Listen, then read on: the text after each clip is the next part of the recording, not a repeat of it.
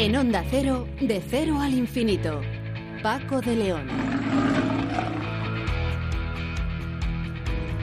Señoras y señores, muy buenas madrugadas y bienvenidos a este tiempo de radio que compartimos cada semana con ustedes en el que hablamos de cosas que nos interesan, que tienen que ver con la ciencia, con la historia, con la música y con todo aquello que nos ayude a aumentar el conocimiento. En esta semana en la que hemos avanzado en el asunto de la desescalada y de, la pandemia y que ya volvemos poquito a poco a ir haciendo cosas que hasta ahora estaban prohibidas, hoy vamos a empezar hablando con Mariano Esteban, que es jefe del grupo de Poxvirus y vacunas del Centro Nacional de Biotecnología. Vamos a hablar eh, con él de la evolución y los cambios de la pandemia desde primeros del mes de febrero, fecha en la que aquí, en De Cero al Infinito, empezamos a hablar del coronavirus y lo hicimos precisamente con él como uno de los grandes expertos que hay en España en torno a este, a este patógeno. Con Sonsoles Sánchez Reyes vamos a hablar de las fuentes de la granja de San Ildefonso, que, por cierto, solo se ponen a pleno funcionamiento tres días al año. Y precisamente hoy es uno de esos tres días que eh, a lo largo del año podemos ver el funcionamiento ornamental de estas, de estas eh, fuentes realmente espectaculares. También nos vamos a ocupar del asunto de las vacunas. Saben ustedes que hay, según las informaciones que nos, llevan, nos llegan, distintos grupos en todo el mundo dicen que hasta 120 eh, proyectos de, ensayos con, con, vacunas. Vamos a hablar de ello con Josep Corbella, que es periodista científico del diario La Vanguardia. Esos distintos grupos que están trabajando en el desarrollo de una vacuna, pero que a la vez están en permanente contacto e intercambiando información. Y en la segunda hora vamos a intentar mm, ponerle todavía más, eh, más esperanza a todo este tema de la pandemia y vamos a hablar para ello con el doctor Benito Almirante, que es jefe de enfermedades infecciosas del Hospital Vall d'Hebron de Barcelona. Según el doctor Almirante, la crisis del coronavirus se encuentra en su fase final de propagación y, según él, también en dos o tres semanas podría, podría ser un asunto absolutamente marginal.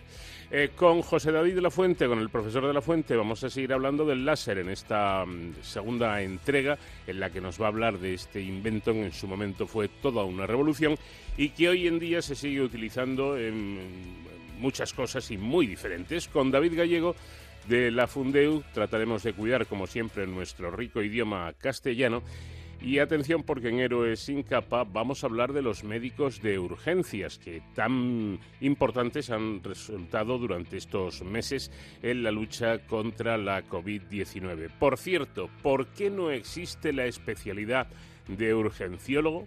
Sí, sí, no existe dentro de las cuarenta y pico especialidades que pueden elegir los médicos eh, a la hora de, hacer el MIR, de hacer su formación como especialista. No existe esta especialidad concretamente. ¿Qué se puede hacer y qué no se puede hacer en cada fase? También nos lo va a mm, explicar nuestro experto en seguridad y emergencias, David Ferrero. Y todo ello en esta Enterprise de Onda Cero que maneja, como siempre, el comandante Nacho García y que hoy nos va a hacer disfrutar de la música de uno de los grandes del jazz, el maestro Tete Montoliu.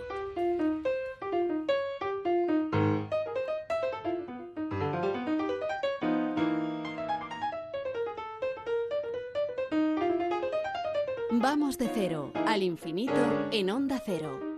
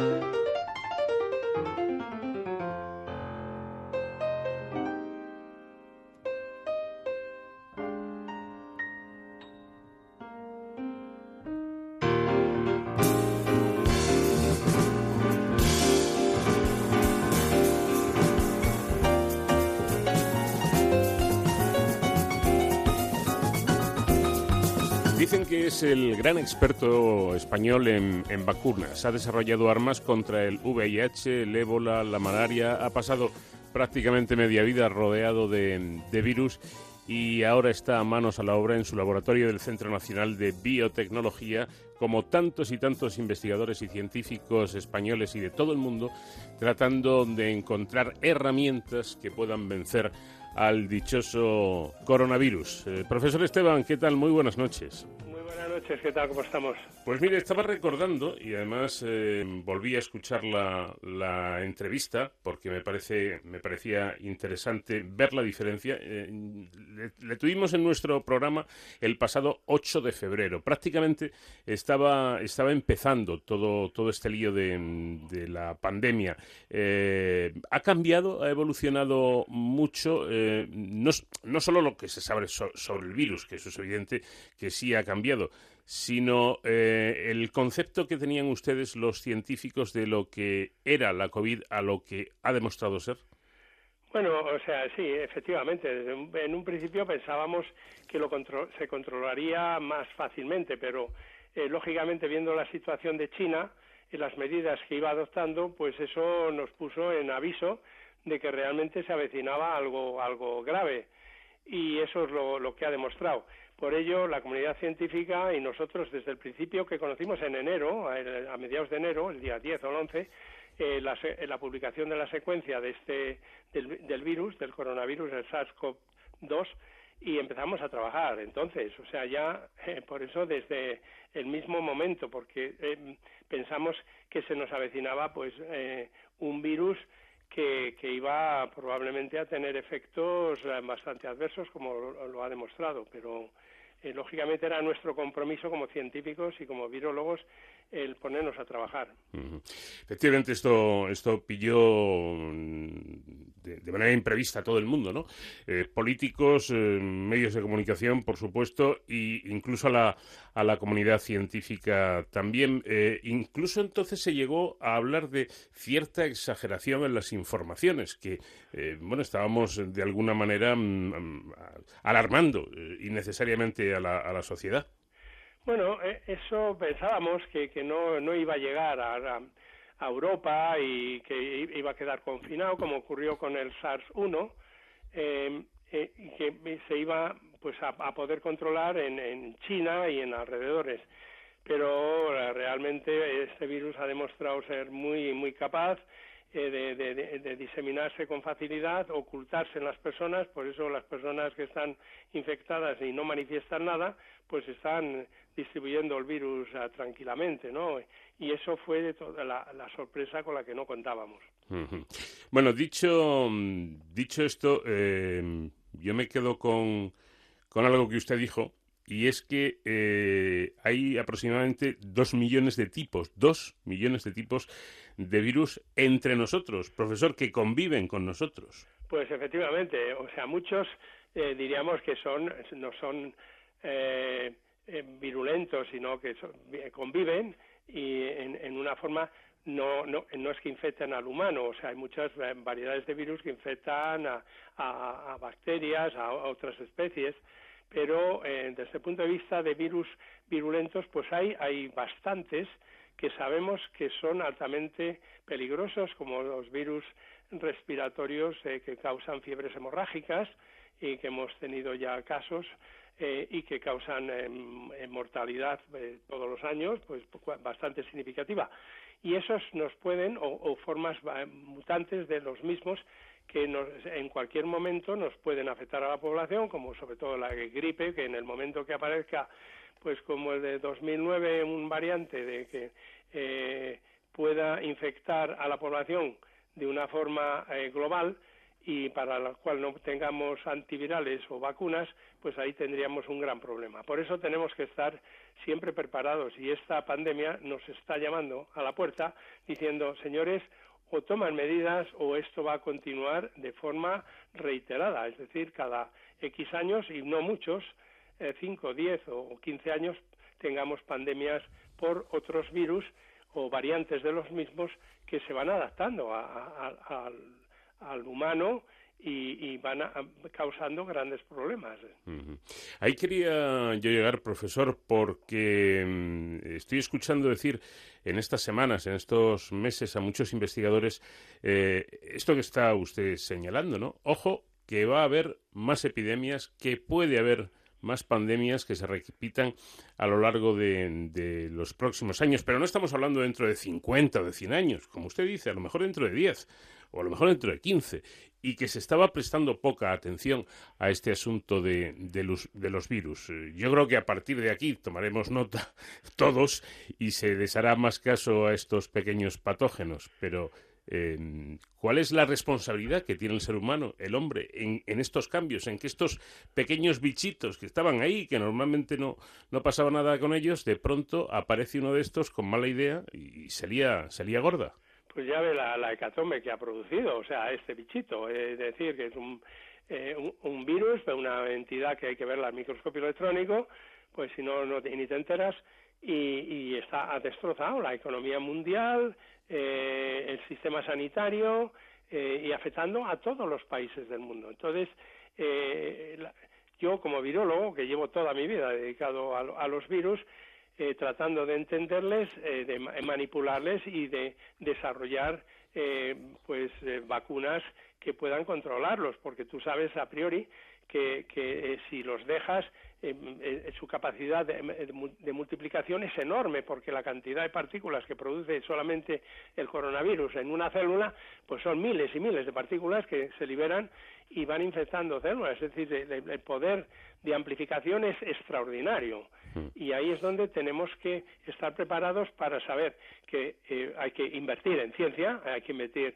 en el sistema sanitario para eh, tener las medidas de prevención y de control y sabes que tienes que desarrollar antivirales y vacunas y, no esperar a que te venga algo y que ahora como está ocurriendo que pues más de eh, pues todos los muchos países estamos involucrados en desarrollo de vacunas pero claro ya nos llega con, con la, la la pandemia extendida por todo el, planeta.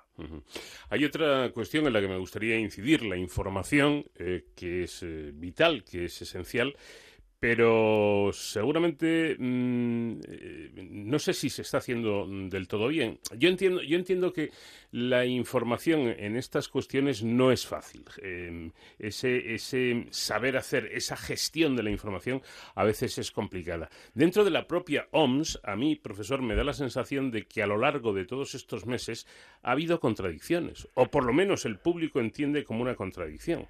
Pero eso es simplemente fruto, fíjate, yo soy miembro eh, vamos, del Comité Científico Asesor de la OMS para viruela.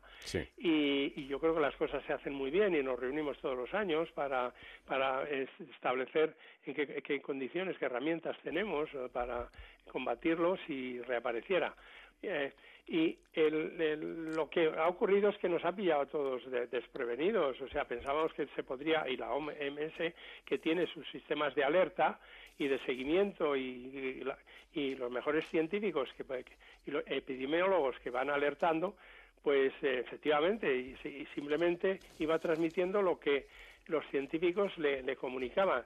Quizá ha pecado también un poco de, de, eh, demasiado prudente en ese sentido, pero yo creo que la, OMS cumple un papel fundamental para el, tratar de ver dónde ocurre una epidemia, alertar a los países y desarrollar procedimientos rápidos de control.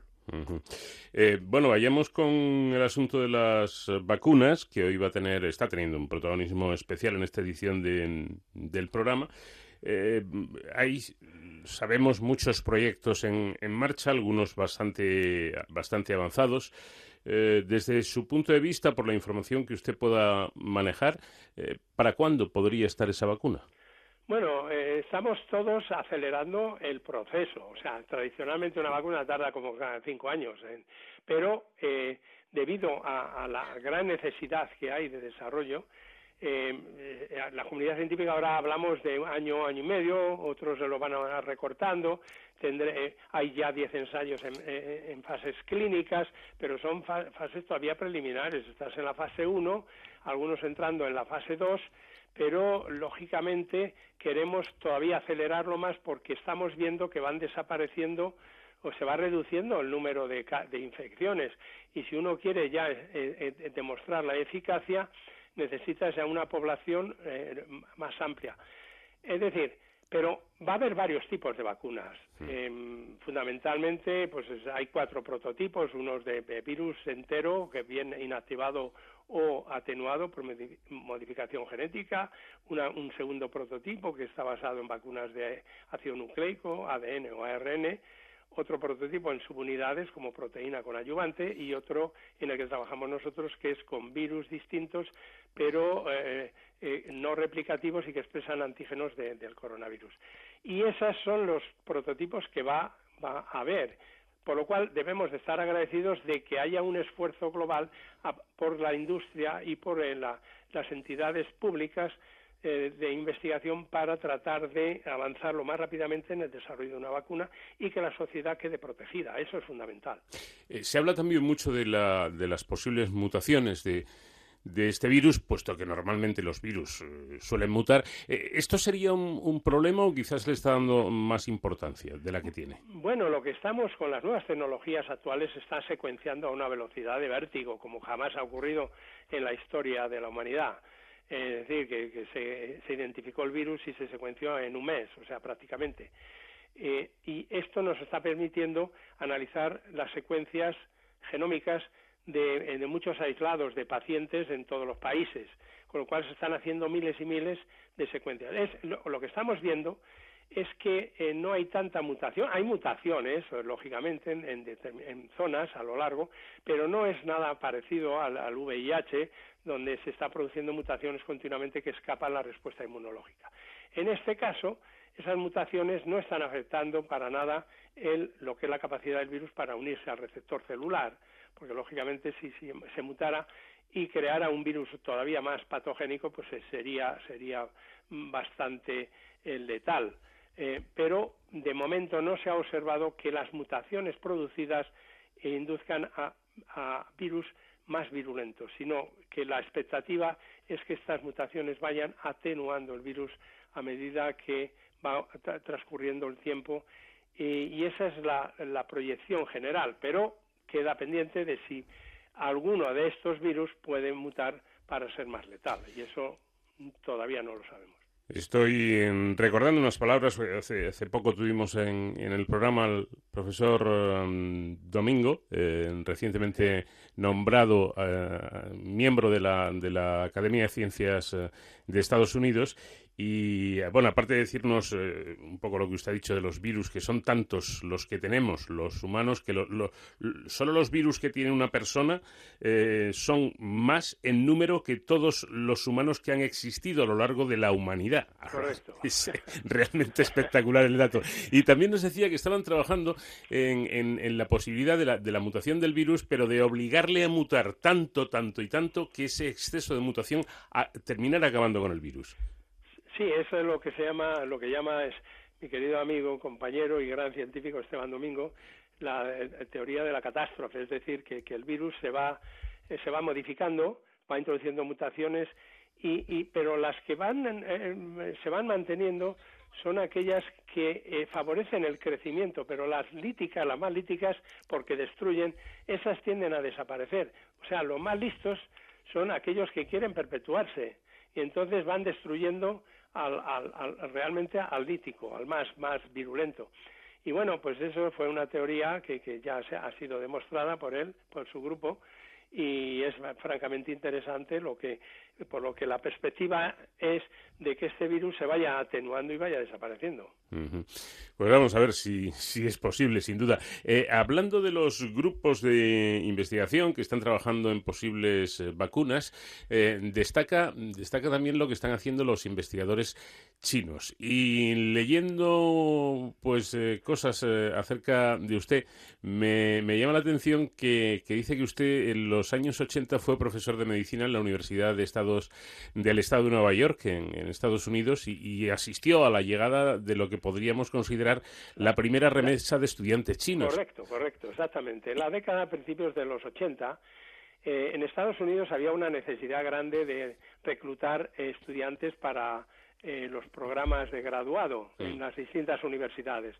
Entonces los americanos se iban yendo mucho hacia las leyes y medicina y, poco hacia investigación, con lo cual y abriendo también las, las lo que era la apertura de Estados Unidos hacia China, mm. que había iniciado Nixon, pues esto eh, eh, potenció el que se abrieran las universidades a estudiantes chinos. Y llegaron, pero llegaron oleadas a todas las eh, universidades americanas y nosotros allí en la Facultad de Medicina, la Universidad del Estado de Nueva York, pues recibimos a bastantes chinos, la primera jornada. Gente francamente brillante, muy buenos, trabajadores, excelentes, y, hicieron en mi laboratorio varios tesis, doctoral.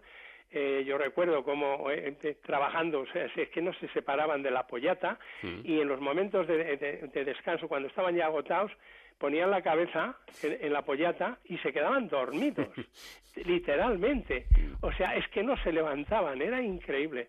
Y la verdad, gente extraordinaria. Todos ellos, el 99.9 de esa jornada, todos se quedaron en Estados Unidos. Ya, pero eh, también, perdona que le interrumpa, me llama la atención que lo de, lo de que son grandes trabajadores es evidente, ¿no? Pero que, que eh, China estaba muy atrasada en cuanto a ciencia se refiere. Estamos hablando de los años 80, que eso históricamente es hace cuatro días. Bueno, pues pasan de estar eh, atrasados en, en, ciencia a, a ponerse a la vanguardia, ¿no? Exactamente. En esa época todos llegaban con los varones con el uniforme de Mao.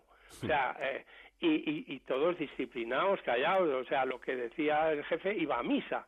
Y eso nos costó tiempo para que hicieran los experimentos de una forma que no fuera lo que el jefe decía, que si te salían resultados contrarios, pues los tenías que decir, pero bueno, eso era... Y efectivamente, comprarse un televisor, nos decían que era el sueldo de, una familia entera todo el año, un coche impensable, a no ser que fueras del partido. Y, y la, ciencia china era cero, nada, nada, absolutamente nada.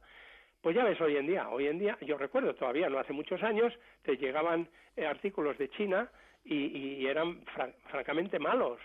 Eh, empezaron a potenciar, lógicamente, a, promocionar a la gente que saliera, pero recuperarles, eh, porque ya habían establecido un elenco de profesores a lo largo de las universidades en Estados Unidos y en Europa que recibían a su vez a, más becarios chinos y estos fueron recuperándose. Y todos ellos pues han, montado una, una, eh, una ciencia china que es tremendamente potente y lo estamos viendo ahora en publicaciones en las mejores revistas, en Cell, Nature, Science, en, New England Journal, e, etcétera, Lancet, que están eh, publicando en las mejores revistas, cosa que dices, es increíble habiendo visto cómo llegaron y dónde están actualmente. Y eso es un ejemplo de que la ciencia es fundamental para el progreso y desarrollo de un país, que China lo tiene claro, como lo hizo Japón en la década de los 70, 60, 70. Eh, pues eh, parece, parece evidente, pero también parece que se nos, que se nos olvida, ¿no? Eh, que se les olvida a, las autoridades. No hablo ya solamente de este gobierno, de todos los gobiernos que ha habido a lo largo de estos años de, democracia que disfrutamos en nuestro país. Quizá es porque todavía, profesor, se tiene la idea de que la ciencia es un gasto, en lugar de verlo como una inversión, porque cuando hay buena ciencia y buena investigación, al final se rentabiliza. Eso me lo han dicho varios ministros, es la verdad. Y, te pone, te pone de, mal humor que te digan que es un gasto. Si es la mejor inversión que se puede hacer, el conocimiento, porque el conocimiento es lo que es la esencia de todo. O sea, eh, tú no puedes estar, como ha demostrado ahora España, una dependencia total y absoluta del exterior. Y mm. eso no puede ser, hemos olvidado, nos hemos abandonado nuestra propia estructura. Eh, España es un país eminentemente agrícola, industrial, hay que potenciar todo eh, ese sector y, lo hemos ido dejando, dejando, con lo cual eh, ha llegado un momento en que dice, pues no, tenemos nada, como se nos vayan las empresas automovilísticas, pues ya me contarás en qué, en qué quedamos. Mm. Entonces, lo que hay que replantearse, ¿dónde queremos que España esté en los próximos 20 años? Pero entre todos. Y decir, tenemos que potenciar nuestro, nuestro sector empresarial, o sea, porque la gente es muy buena intelectualmente, eh, muy capaz de, desarrollar las ideas, pero hay que apoyarlas, hay que dar eh, apoyos eh, estructurales y materiales para que la gente pueda, pueda desarrollar. Yo me quedé maravillado cuando tú sales fuera que te dejan hacer lo que quieras y dices, ah, sí, puedo hacer esto y más. Y, tú te vas dando cuenta que vas desarrollando lo que tienes y que habías, lo habías pensado como algo imposible de llevar a cabo y ves que se va realizando. Y es eso, la creatividad española es fundamental para el desarrollo del país y para eso hace falta el apoyo que los políticos se convenzan de que la inversión en ciencia es una, eh, eh, bueno, que la ciencia no es un gasto, sino una inversión. Efectivamente, así es, una inversión y, no un gasto. Y para terminar, recuerdo lo que dijo en este mismo programa hace, hace bueno, no tanto tiempo. Eh, Margarita Salas dijo, hay que ver con el poco dinero que nos dan ¿Ah, y la buena ciencia que se hace en España. Eh, exactamente, hacemos como el chicle, lo estiramos, estiramos, estiramos, estiramos. Y es increíble eh, esa capacidad, ya te digo, de, de de hacer las cosas, que yo creo que es parte de la genética española, ¿no? Sí, sí, sí. Eh, somos, eh, no somos fijos en una cosa, vamos dando vueltas para aquí, para allá, pero conseguimos el objetivo si se nos dan las condiciones. Pues Mariano Esteban, experto en, en virología del Centro Nacional de Biotecnología del CSIC, eh, muchísimas gracias por habernos atendido. Es siempre un placer, un placer hablar con usted y esperemos que esas vacunas y, esas, y esos eh, tratamientos, esos fármacos lleguen cuanto antes porque estamos eh, en manos de ustedes también. ¿no? Sabemos que, que están dedicando todas las horas del mundo y se lo agradecemos de corazón. Pues muchísimas gracias a vosotros por siempre dar voz a la ciencia. Un fuerte abrazo.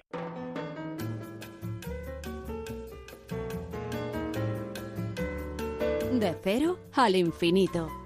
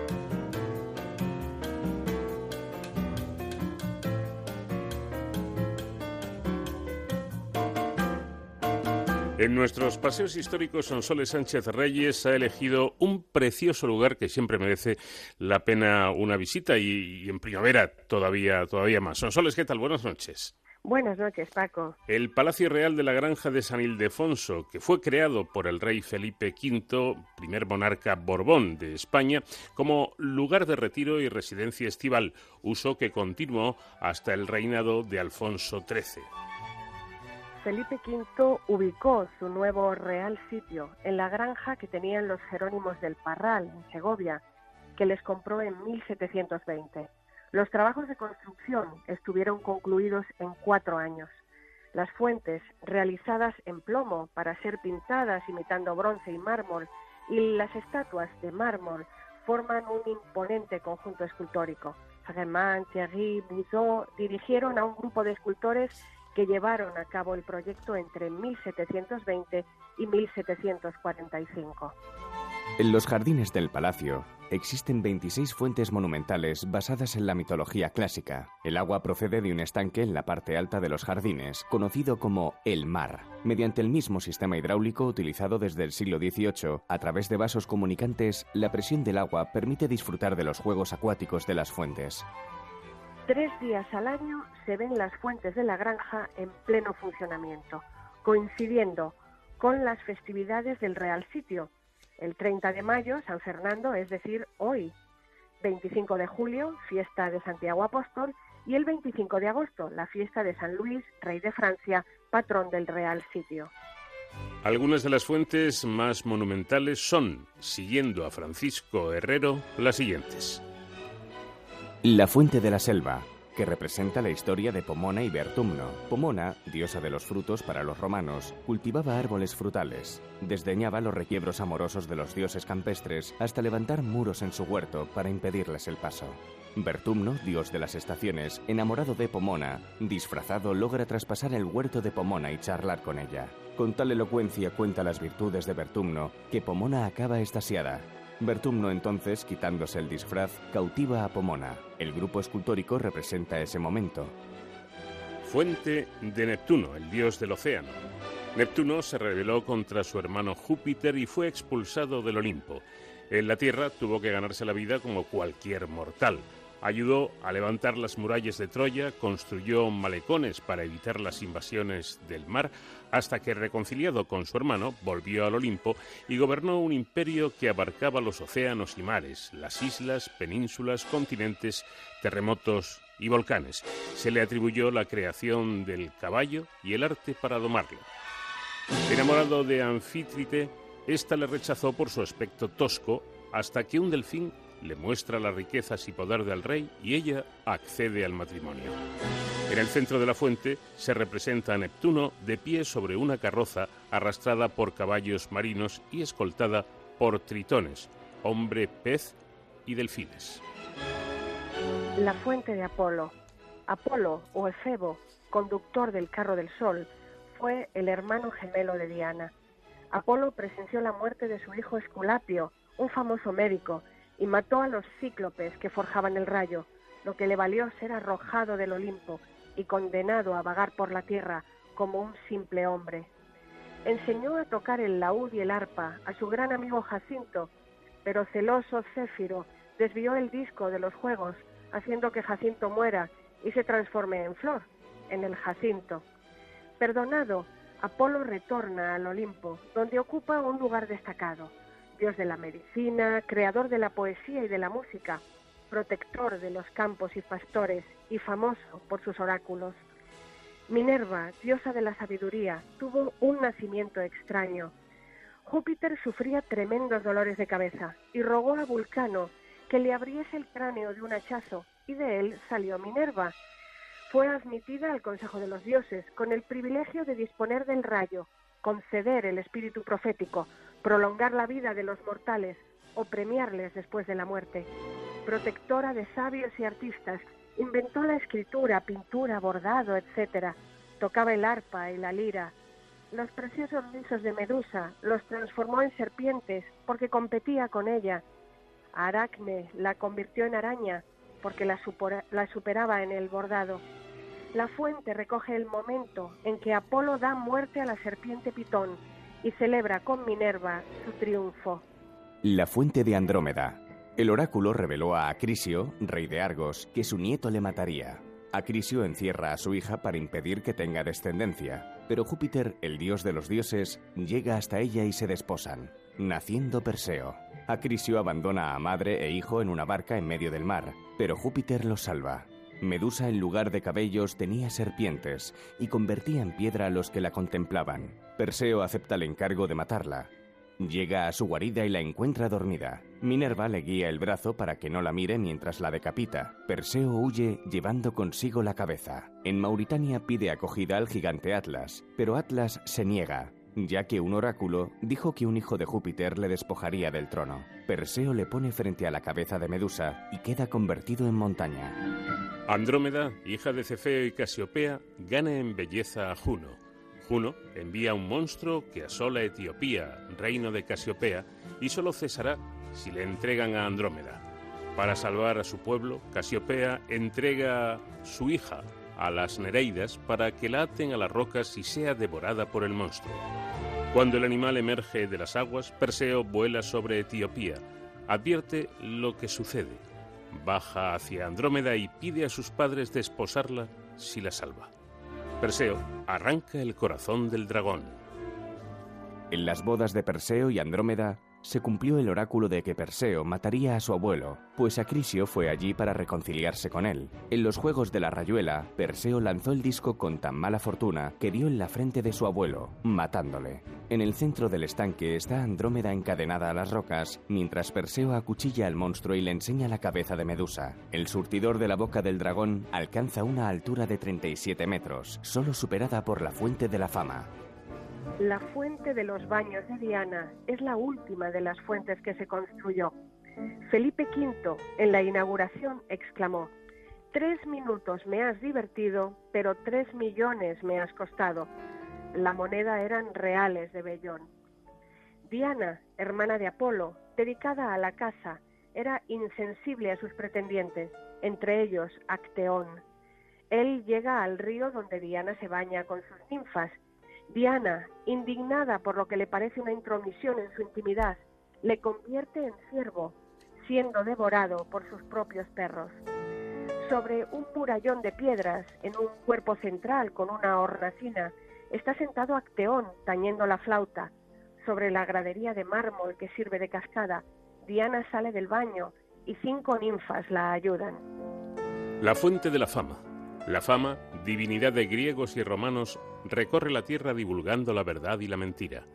En el centro de un estanque circular de 32 metros cuadrados sobre un peñasco se ubica la fama montada en el caballo Pegaso y tocando su trompeta, de la que sale un surtidor de agua que alcanza 47 metros de altura. En el parterre de esta fuente destacan dos estatuas, Dafne y Apolo, en ademán de correr una en pos de otra. Dafne, hija del río Peneo, rechaza las intenciones amorosas de Apolo, que la persigue y trata de abrazarla. Ella pide ayuda a su padre, quien la transforma en laurel, del que Apolo arranca algunas ramas y forma con ellas una corona. Desde entonces, el laurel es la recompensa de los poetas, los artistas y los héroes. Laureles que merecerían los escultores que diseñaron estas preciosas fuentes que todos deberíamos visitar. Y además hoy precisamente es uno de esos tres días, como nos decía Sonsoles, tres días al año en los que podemos ver las fuentes de la granja de San Ildefonso en todo su esplendor. Un buen momento para, para aprovechar. Gracias Sonsoles, te espero la próxima semana. Hasta la próxima semana. Un abrazo Paco. De cero al infinito.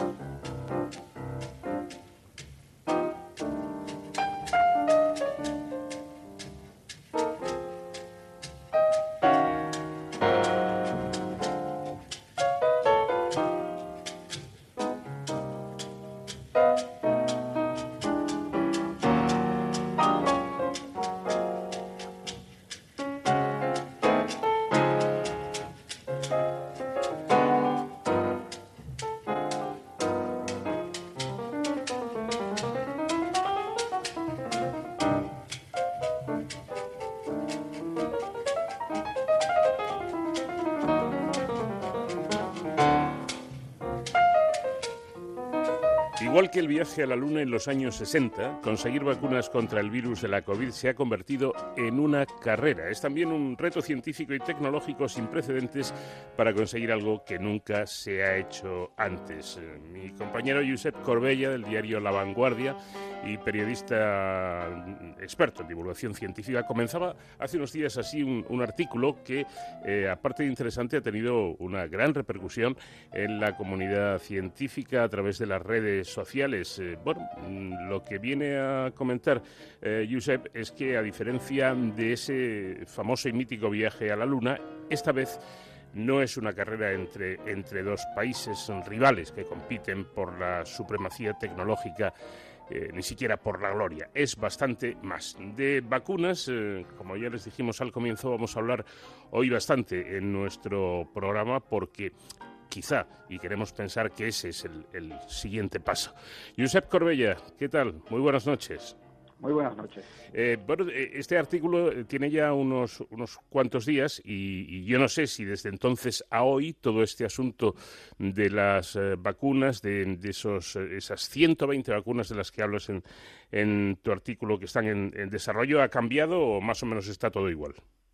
A ver, todo está cambiando muy rápido en esta en, la investigación sobre esta enfermedad. Estamos avanzando con una velocidad que no se había visto nunca antes ante ninguna otra enfermedad y um, exactamente igual no está, está más adelantado, pero sí que avanza en la misma dirección de uh, desarrollar vacunas que están cada vez más cerca de um, llegar a resultados positivos.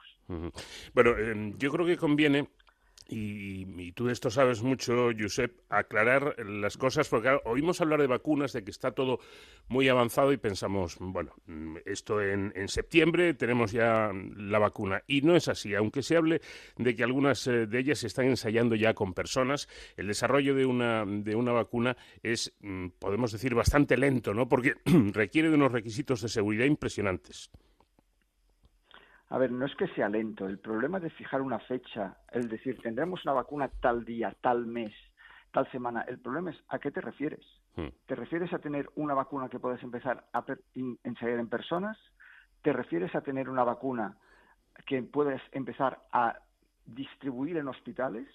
aunque no tengas muchas dosis, ¿te refieres a una vacuna que te hayan aprobado las autoridades y puedas comercializar? ¿O te refieres a una vacuna que pueda llegar a todo el mundo? Y cada una de estas Ah, de estos hitos en el desarrollo de la vacuna comportan fechas distintas. Por ejemplo, cuando el gobierno de Estados Unidos dice tendremos una vacuna en enero del 2021. Bueno, ah, ¿es ah, verosímil? Sí, podría ser. Por supuesto, esto es en el mejor de los casos, suponiendo que no haya obstáculos con los que tropecemos de aquí hasta allí. Pero en, enero de 2021, ¿esta vacuna estará para todo el mundo? ¿Estará para España? ¿Estará para África? No, todavía no, porque conseguir desplegar la gran escala para que llegue a los casi 8.000 millones de personas que hay en el mundo, esto requerirá más tiempo. Entonces, el decir, tendremos una vacuna y fijar una fecha, tiene siempre la limitación de decir, ¿a qué te refieres exactamente? Quizá esto explique, Josep, lo sé, eh, mm, que, haya tantos eh, proyectos desarrollándose, porque incluso he oído decir, bueno, ¿y por qué 120 estudios? ¿Por qué no se centraliza más el, asunto? Eh, puede ser que lo que se busque es, una vez que se encuentre esa vacuna, que esté probada, que, es, que, que no tiene contraindicaciones ni efectos secundarios, que pase a poder ser aplicada lo antes posible. Por eso los distintos países están, están en, todo este asunto. Mira, nos van a hacer falta más de una vacuna. Hmm. Porque si depende solo de una, difícilmente pueden ocurrir dos cosas. Por un lado, si, si tropiezas en esta carrera, te quedas sin nada. Y por otro lado, difícilmente un único fabricante podrá abastecer a todo el mundo. Entonces, lo que ha ocurrido es, en cuanto surge esta enfermedad, que es una infección vírica potencialmente prevenible con una vacuna, a partir de ese momento todo el mundo se pone en marcha. Se pone en marcha eh, en Estados Unidos, en China, en Europa, en Japón, en Australia, en todas partes. Y cada uno desarrolla las mejores ideas que tiene. Esto es como, ¿cómo te diría yo? Es como si empieza una carrera sabiendo que no todo el mundo llegará a la meta, pero todo el mundo tiene que empezar para que algunos lleguen a la meta. Bueno, y mm, de todos esos proyectos, el que se está realizando en, España, Josep, eh, llegó a decir el, el ministro Pedro Duque que, España conseguiría o sería el primer país en conseguir la vacuna. ¿Cómo lo ves tú? No me consta que Pedro Duque haya dicho esto. España no va a ser el primer país en conseguir una vacuna. De hecho, las más adelantadas en este momento son hay una en Estados Unidos de una compañía biotecnológica que se llama Moderna, que está ya que ha hecho unos progresos espectaculares muy rápidos que aplica una nueva tecnología. En Europa hay una desarrollada por la Universidad de Oxford que también está ah, se ha empezado a ensayar en personas y está muy adelantada. Hay otra en China que se ha empezado a ensayar en personas. Las vacunas españolas, además de un proyecto, ninguno de ellos se ha empezado a ensayar todavía en personas y sus, mm, su calendario de trabajo es más a medio y largo plazo. Esto no significa que no sean vacunas interesantes, esto significa que no haya que continuar esas líneas de investigación, pero significa que las primeras probablemente no van a ser.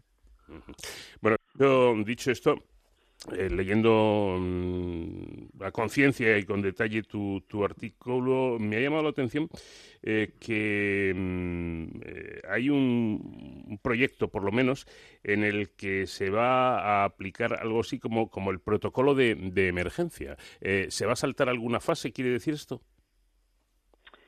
Mm, no, no, no significa que se vayan a saltar fases, no se van a quemar etapas, se va a ir lo más rápido posible, pero garantizando la seguridad y garantizando la eficacia. Hmm. aquí siempre hay una, vamos a ver, siempre tomas unas decisiones mm, evaluando beneficios y riesgos si quieres ir con mucha, mucha, mucha cautela, lo que te ocurre es que vas muy, muy, muy lento. Aquí estamos ante una emergencia, pero esto no significa que se vayan a saltar fases de ensayo de los estudios de eficacia ni de los estudios de seguridad. Se va a ensayar, se ha ensayado, de hecho ya se han mirado en ah, modelos animales, se ensaya en grupos pequeños de pacientes en lo que se llama ensayos clínicos de fase 1, después de los de fase 1 se hacen grupos más amplios en los llamados de fase 2 y si los resultados son buenos y se, demuestra, se, determina la dosis adecuada, los efectos secundarios tolerables y la, la, indicación de eficacia, entonces se pasan a los de fase 3. Todo esto se está haciendo lo más rápido posible, lo que no significa es que no se, está, se esté haciendo, sí que se está haciendo. De todos modos, claro, eh, yo entiendo a, la población, me incluyo en ella, que, todo el mundo está, estamos deseando tener esa, esa vacuna porque sería, sería lo ideal, ¿no? Eh, para, para mm, que esto dejara de ser un problema. Eh, pero hay que reconocer quizá eh, aquellos que no están muy metidos en el mundo de, la ciencia les cueste más entenderlo, Josep, eh, que como tú mencionas en el artículo, la velocidad con la que ha ido la investigación en este caso, de, en este asunto de la COVID, ha sido realmente espectacular. Sí, lo ha sido porque es una situación de emergencia y es una situación que está ah, causando estragos. Ah, económicos, políticos, sociales y sanitarios, por supuesto, en todo el mundo. Por lo tanto, hay un gran incentivo para avanzar rápido. Sí, mm. sí, ha sido todo muy rápido y por esto se han puesto tantos y tantos grupos de investigación de todo el mundo ah, a trabajar rápidamente para tratar de resolver este problema. No solo grupos de investigación, también hospitales, también se está actuando muy rápidamente a nivel de decisiones económicas, por ejemplo. Se están, se están tomando decisiones de emergencia ante una, situación que es de emergencia. Evidentemente es así y, cuanto antes se consiga mejor. Luego está el asunto de el día que esa vacuna ya, ya esté preparada. Me refiero lista, lista para, para administrar en, hospitales o, donde, o donde sea. Eh, se tiende mucho a demonizar eh, a las empresas que, que, se dedican precisamente a fabricar estos, eh, estos fármacos, ¿no? a, las, a las farmacéuticas. Eh, es para tanto la, la, carrera económica, por así decirlo, la vía del negocio mm, extraordinario, eh, prima más que decir, bueno, mm, entiendo que tenemos que ganar dinero, eso está claro, pero eh, lo que hay que primar es que la vacuna esté a disposición de todo aquel que lo necesite. A ver, esto no es blanco y negro, no hay unos buenos y unos malos, y los malos son muy malos y los buenos son muy buenos. El, esto es una, bueno, en un mundo complejo el beneficio económico es uno de los incentivos para desarrollar productos que son ah, beneficiosos para los ciudadanos. Y esto vale para los fármacos, como vale para los coches, como vale para el sector textil, vale para todo. Entonces, en el caso concreto de la industria farmacéutica y esta epidemia, te daré dos, eh, dos datos separados. Por un lado, datos de fármacos, no de vacunas, de fármacos. Hay un primer fármaco que ha mostrado eficacia contra el coronavirus, el primero de todos, que se llama Remdesivir. Este Remdesivir lo ha desarrollado una compañía biotecnológica de Estados Unidos, se llama Gilead, que tiene, por supuesto, unas perspectivas de beneficio económico grandes. ¿Qué ha hecho Gilead? Gilead ha licenciado, ha autorizado a cinco compañías de Asia a fabricar este fármaco como genérico y distribuirlo en 127 países al precio que ellas consideren. Por lo tanto, Gilead renuncia a parte de su ah, posible beneficio económico para que esto llegue a todo el mundo. Ya digo, 127 países, no para los países ah, más ah, acomodados como podrían ser los de Europa Occidental, Estados Unidos, Canadá, Australia, no. Pero para que esto llegue a África, Gilead autoriza que se distribuya. Por lo tanto, hay una parte de la, de la industria farmacéutica que dice, bueno, estamos en una situación de emergencia, actuamos de acuerdo con lo que requiere esta situación. Otro caso, vacunas. ¿Qué está ocurriendo con las vacunas? Quien está promocionando la investigación sobre vacunas, financiándolas, son sobre todo entidades filantrópicas y la Organización Mundial de la Salud. Entidades filantrópicas financiadas, por ejemplo, por la Fundación Bill y Melinda Gates. Porque lo que hace falta en las vacunas es tomar decisiones que pueden ser ah, económicamente deficitarias para la compañía. Por ejemplo, necesitaremos muchos miles de millones de dosis de vacunas lo antes posible. Si te esperas a saber si la vacuna será eficaz para empezar a fabricarlas, perderás tiempo. Lo que hace falta, lo que se está haciendo, por ejemplo, con la vacuna de Oxford, es empezarla a producir antes de tener resultados, asumir un riesgo económico. ¿Y quién cubre este riesgo económico? Este riesgo no lo pueden cubrir las compañías, lo cubren entidades filantrópicas. Eh, es importante mm, subrayar todo esto, ¿no? Porque, mm, claro, es, eh, fácil mm, entrar en, en esa línea de, bueno, estos van por el negocio a ver, Josep, el negocio, como tú, has, has dicho, ¿no? Si es que es, es necesario, si no es que no podría haber eh, eh, investigación de ningún tipo, pero en esto, en la industria automovilística, en la de hostelería, en todo, ¿no? la empresa necesita una rentabilidad, pero entre otras cosas para poder continuar.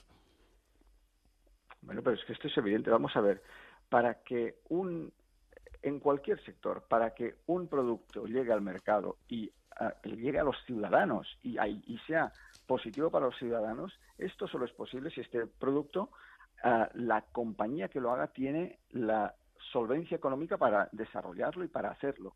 Por lo tanto, si no hay una cierta, un retorno económico, no habría este producto. esto no significa que el retorno económico sea la motivación principal o única de todas las personas que trabajan en la empresa. No lo es. De hecho, eh, si te fijas en lo que ocurre en la, bueno, en cualquier sector, en el sector del periodismo puede ocurrir, y lo mismo es en el sector farmacéutico. Las personas que están en cargos directivos que tienen que, garantizar la rentabilidad de la empresa se preocupan sobre todo por los resultados económicos. Pero las personas que están trabajando a nivel de redactor, por ejemplo, en, en las empresas periodísticas, a nivel de investigador en las empresas farmacéuticas, lo que les motiva a estas personas principalmente no es el beneficio económico o de su empresa, aunque saben que lo necesitan para, para, para no perder el empleo. Lo que les motiva es eh, hacer un servicio social, hacer algo que contribuya a mejorar la, la sociedad. Y esto vale para todos los sectores. Hmm. Y es así, y es la, la realidad, y efectivamente no, no, es, no es ni malo ni bueno, es, es, es el mecanismo eh, necesario. Por último, Josep, eh, prácticamente para, para terminar, dos cuestiones. Por un lado, eh, ya lo has apuntado un poquito, ¿no? aparte de, la vacuna, serán necesarios también tratamientos que puedan contribuir a paliar los, los efectos de, de la COVID-19. ¿Cómo, ¿Cómo andamos en ese camino? Estamos avanzando también muy rápidamente. de hecho, es imprescindible avanzar en las dos líneas, vacuna y fármacos. la, la vacuna, en cuanto la tengamos, por ejemplo, en España, difícilmente, yendo rápido, llegará esto antes de la, de la temporada 2021-2022, porque si suponemos que todo va bien y se empiezan a producir las primeras millones de dosis en Estados Unidos a principios de 2021, pues los las primeras no cubrirán la demanda global. De manera paralela hay que trabajar en fármacos y en realidad vamos a ver, con los fármacos lo que se busca es, por ejemplo, eh, que un caso leve de COVID no progrese a grave, que uno grave no progrese a crítico, que uno crítico no llegue a morir. Se busca rebajar el impacto de la enfermedad y de este modo se conseguiría rebajar de manera sustancial el impacto de la epidemia.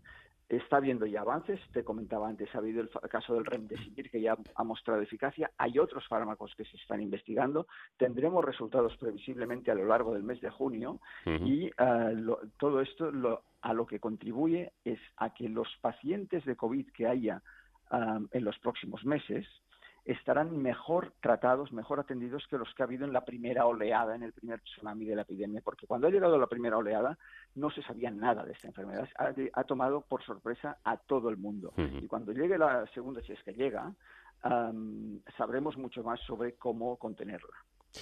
Y esta sí que es la última. Em, a lo largo de estos meses, bueno, desde hace años que llevo, que llevo entrevistando a científicos, pero ahora quizás se ha evidenciado más, protestan de, que tienen poca visibilidad, de que incluso los medios les dedicamos poco, poco espacio y poco, y poco tiempo. No es tu caso, evidentemente, ni el mío, porque ambos eh, tratamos precisamente estos temas en nuestros respectivos medios, tú en La Vanguardia, yo aquí en Onda Cero, pero ¿tienen razón? ¿Realmente solo nos acordamos de ellos cuando ocurren estas cosas?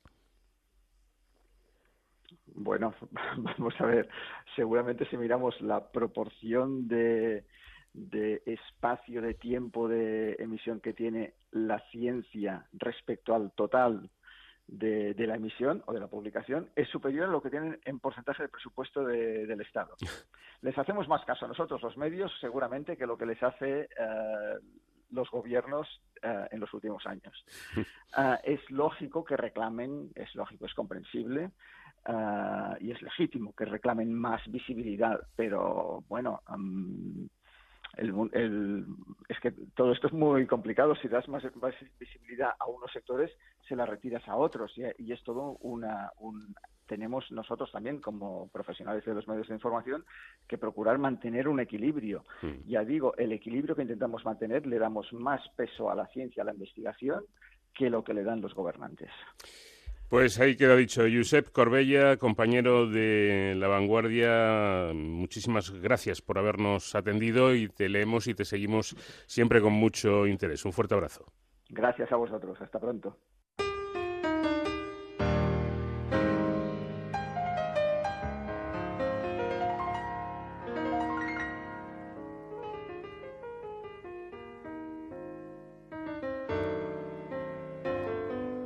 De cero al infinito.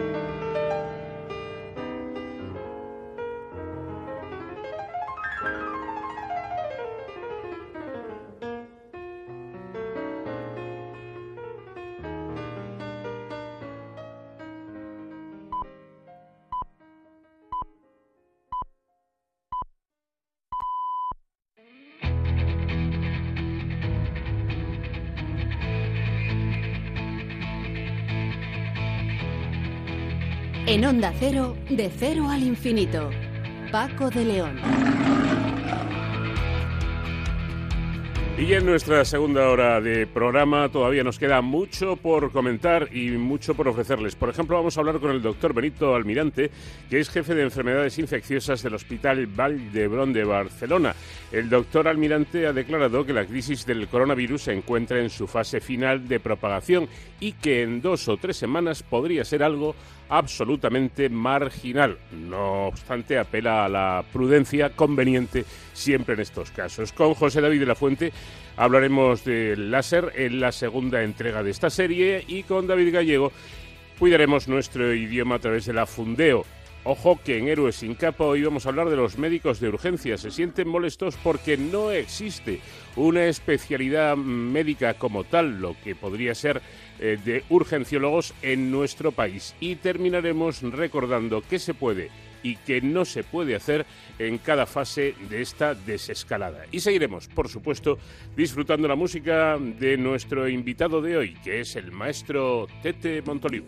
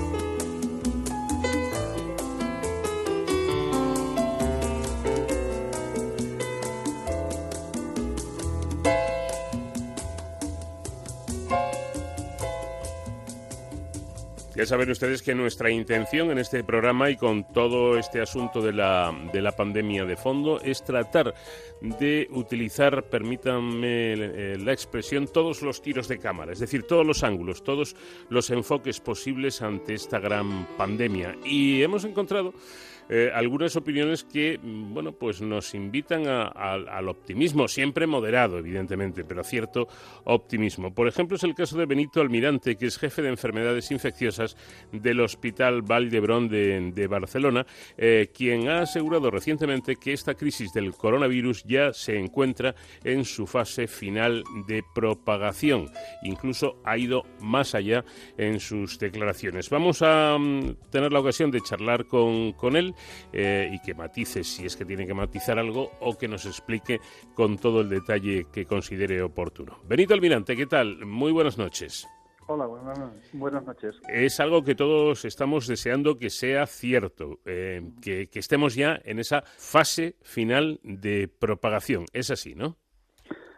A ver, todo parece indicar que estamos en una fase muy, muy al final del número importante de pacientes diagnosticados de nuevo y esto es un aspecto muy importante. Si tenemos en cuenta la información del Ministerio de Sanidad que nos la ofrecen cada día, he tenido la oportunidad de ver hoy que la última semana en ocho comunidades autónomas y algunas tan extensas como Andalucía o el País Vasco, eh, no ha habido ningún caso nuevo en la última semana, lo cual esto es un, es un dato muy, muy, muy importante a tener en cuenta para conocer cuál es la etapa de la epidemia en la que estamos. Eh, claro, como me está indicando ahora mismo mi realizador técnico, eh, dice que pero esto, es que esto está siendo tan cambiante, doctor, que a lo mejor esto es lo que dicen hoy y la semana que viene dice otra, dicen otra cosa. No, no, esto no puede ser por, por varias razones. Primero, porque las curvas de las epidemias mm. tienen un comportamiento científico muy bien estudiado. Y si miramos la curva del coronavirus y la ponemos al lado de la curva de la gripe, pues la, la forma es prácticamente la misma. Y lo único que cambia es el número de casos que hay. ¿no? Mm. En el caso del coronavirus hay más, porque es una enfermedad nueva, pero la forma de la curva es la misma. Por lo tanto, todo este tipo de enfermedades víricas respiratorias acaban teniendo un comportamiento muy similar, con un componente muy importante de, de cuestión climatológica, de cuestión ambiental para favorecer la transmisión de los virus, que es lo que está pasando con coronavirus. Pero no solamente esto, sino que ahora en el momento actual, en las últimas dos o tres semanas, coincidiendo con el desconfinamiento, pues hay una búsqueda activa intensiva de casos, que esto no existía cuando teníamos la fase más alta de la epidemia. Y por lo tanto, todos estos casos nuevos se están buscando de una forma muy intensa en personas que ni siquiera tienen síntomas. Con lo cual, si nosotros cada día diagnosticamos 200 casos nuevos en toda España, que tiene 47 millones de habitantes, es probable que 150 de ellos sean en personas que no tienen ni un solo síntomas. Y por lo tanto, esto también es un elemento muy importante a tener en cuenta. Bueno, también ha declarado usted en medios catalanes que em, seguramente en cuestión de dos o tres semanas el coronavirus pasaría a ser, eh, bueno, pues algo marginal. Sí, y esto quiere decir que en pocas semanas probablemente detectaremos casos aislados. Hmm. O sea, que no detectaremos mm, eh, centenares de casos. Y, una de las pruebas de que detectamos casos aislados y poco importantes desde el clínico es que en nuestro hospital, sin ir más lejos, y seguro que es un reflejo de la mayoría de hospitales, en los últimos 14 días, o sea, en dos semanas consecutivas, eh, solo han ingresado como máximo uno o dos pacientes por día y ha habido días que no han ingresado ninguno. Mm. O sea, esto quiere decir que estamos en una fase absolutamente final de este primer brote. ¿eh? Esto no quiere decir que en unos meses pueda volver a, tenerse la enfermedad, pero es absolutamente previsible que en los próximos días vayamos viendo cada vez menos y si vemos casos nuevos, incluso podemos ver mini brotes. ¿eh? En la semana pasada hubo en, Lleida pues dos mini brotes de, que pueden afectar a unas cuantas decenas de personas, pero esto no quiere decir que la enfermedad no esté en regresión clara. Eh, mm, y en, eh, en, esta situación, em, optimista sin, sin, lugar a dudas, eh, me imagino que aún así, como el bichito todavía anda por ahí, doctor, habrá que seguir siendo cauteloso, ¿no? Claro que sí, esto no una cosa no, no, no quita la otra, es decir, hay que seguir teniendo las medidas de precaución suficientes para que no haya transmisión a gran escala. Ahora, en ningún momento nadie está diciendo, ni yo ni el Ministerio, por supuesto, que la gente ahora tiene que dejar de hacer todo. Eh, tiene que seguir haciendo una serie de medidas, lo que pasa es que tienen que ser medidas que tengan proporcionalidad. Es decir, que no, no se pueden hacer las mismas medidas que hemos hecho en el confinamiento, no se pueden aplicar después. Y esto es una cosa absolutamente lógica y, y en, en los próximos días, las próximas semanas, empezaremos a recuperar pues una vida no normal, pero bastante convencional. Mm. He detectado, no sé si es simplemente algo, eh, imaginaciones mías, eh, pero me da la sensación de que la gente tiene o tenemos como un poco de, de miedo todavía a hacer cosas que ya se pueden hacer. Quiero decir, a sentarnos en una terraza a tomar una cerveza, un refresco, parece que lo hacemos pero con cierto recelo. Eh, y yo recuerdo que no hace mucho también en este programa un investigador de la Universidad del País Vasco, cuando empezó todo esto de la desescalada y las fases, dijo, es que científicamente considero que es necesario que la, que la gente empiece a salir, que empiece a hacer una vida normal dentro de lo que llamó el presidente del gobierno la nueva normalidad. Es decir, mm. que no hay que tener eh, ningún pudor a sentarse en una terraza cumpliendo las medidas eh, que hay que cumplir o a dar un paseo, ¿no? Claro. Mire, eh, hay una cosa que es muy importante en este momento y que yo creo que toda la sociedad tenemos que ayudar a salir adelante. Si salimos de la crisis con miedo y pánico, es la peor la manera de salir de la crisis. o sea, hemos de salir de la crisis muy fortalecidos. Y fortalecidos quiere decir que hemos aprendido una manera de abordarla, que la población ha entendido lo que significa una serie de medidas para prevenirla, pero lo que no podemos salir es con miedo. O sea, si nosotros de la crisis en este momento salimos con miedo, es la peor manera de salir de ella, porque probablemente nunca nunca podremos mm, contribuir a que haya una normalidad. Eh, esto yo creo que es una cuestión que tenemos que trabajar entre todos, los profesionales, la administración, los medios de comunicación, en ofrecer pues una información lo más válida y lo más entendible posible para que todo el mundo cuando empezamos a salir de la crisis pues vaya recuperando una vida lo más normal posible. Claro, el otro día también me comentaban, hablando con, con gente, decían, bueno, es que dentro de que debe primar el sentido común, la sensatez, hacer caso a las recomendaciones tanto de las autoridades como de los investigadores y de, los médicos, pero es que el riesgo existe en la vida. Es decir, em, prácticamente cada día mueren personas en accidente de tráfico y seguimos conduciendo. Sí, es que esto es un ejemplo extraordinario. O sea, si nosotros vemos las noticias y vemos la, el acúmulo de cada año, pues hay una cantidad de personas que, que fallecen como consecuencia de problemáticas que podríamos evitar. Pero yo no iría tan lejos. Eh, ahora hay una imagen que llama mucho la atención, que es gente que está fumando y que para fumar se saca la mascarilla. Bien, eh, el riesgo de fumar es intrínsecamente muy superior al riesgo del coronavirus en este momento. Y por lo tanto, eh, eh, las recomendaciones para no fumar tendrían que ser mucho más explícitas y, las prohibiciones mucho más explícitas. O sea, yo si tuviera que tomar una decisión en este momento, prohibiría fumar antes que eh, indicar obligatoriamente una mascarilla yendo por la calle. Bueno, hay quien alude también a esa imagen, que no deja de ser curiosa, de colas de gente para entrar en los estancos Sí. Eh, hombre, no todos irán a por tabaco, pero el 90% van a por tabaco. dice. Con una mascarilla para comprar el tabaco que es tan nocivo, ¿no? Claro, claro. Y además con una cuestión muy clara, que el coronavirus será una etapa temporal de la vida de las personas y el tabaquismo seguramente lo va a tener durante toda su vida y tiene un porcentaje muy elevado de posibilidades que le ocasione enfermedades muy graves e irrecuperables.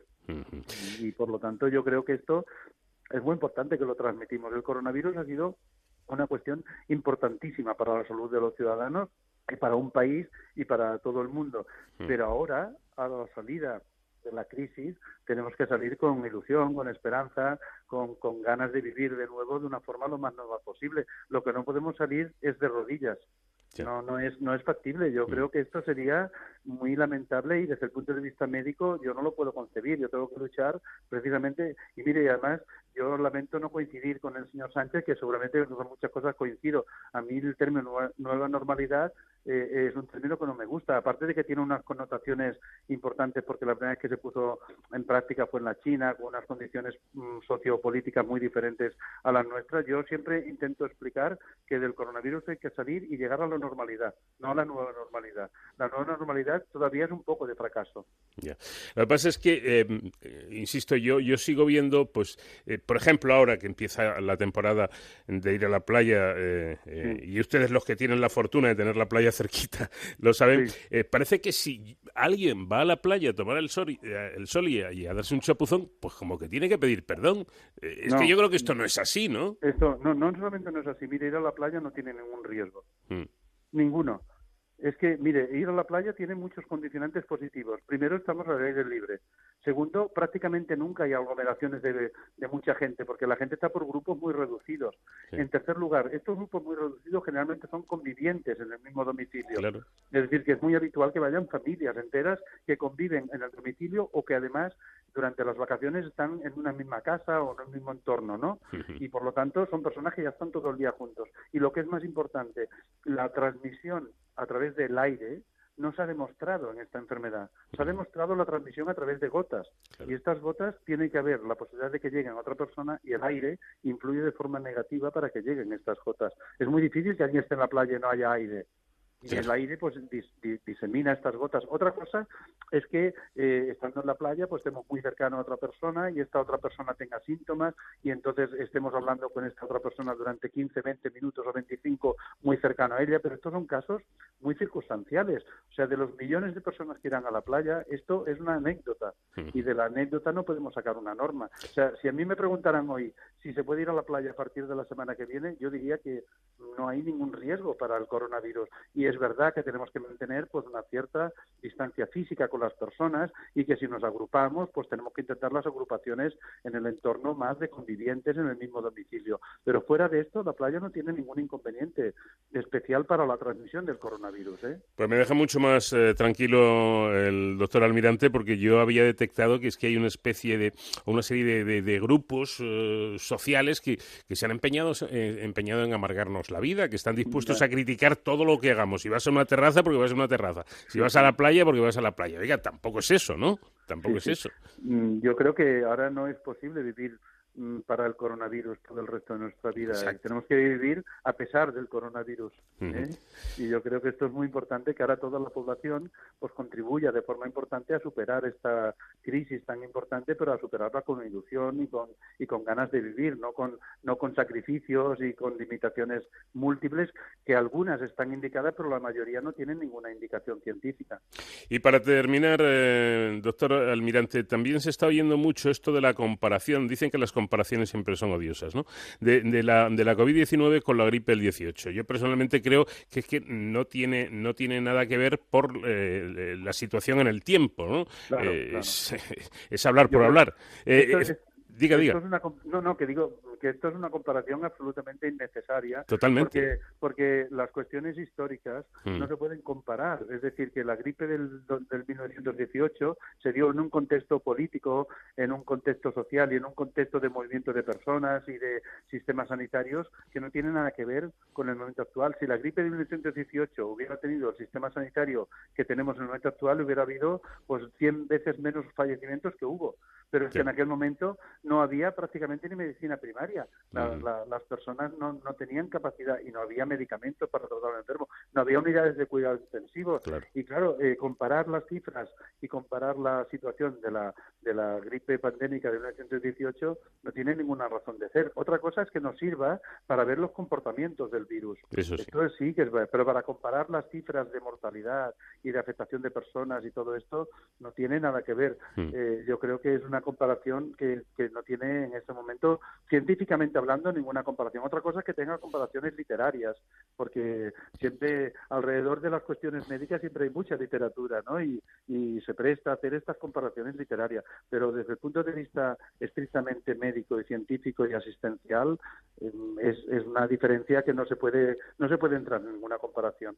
Y afortunadamente hoy no tenemos esos barracones para, para los soldados, para el ejército que tenían entonces y que fue, según dicen los estudiosos, el, la gran bomba vírica, ¿no? Porque allí con esa humedad, hacinados y demás, imagínense ustedes cómo se propagaba el virus. Pero quería llegar, y con esto ya termino, a que, eh, como todo el mundo sabe, en esa gripe el 18 dicen que el primer rebrote fue quizá más fuerte que, eh, que, el, brote original. Eh, mm, María Neira, directora de Salud Pública de la, de la OMS, está un poco en su línea y dice que espera que no haya rebrotes, mm, por lo menos grandes de, grandes dimensiones, ¿no?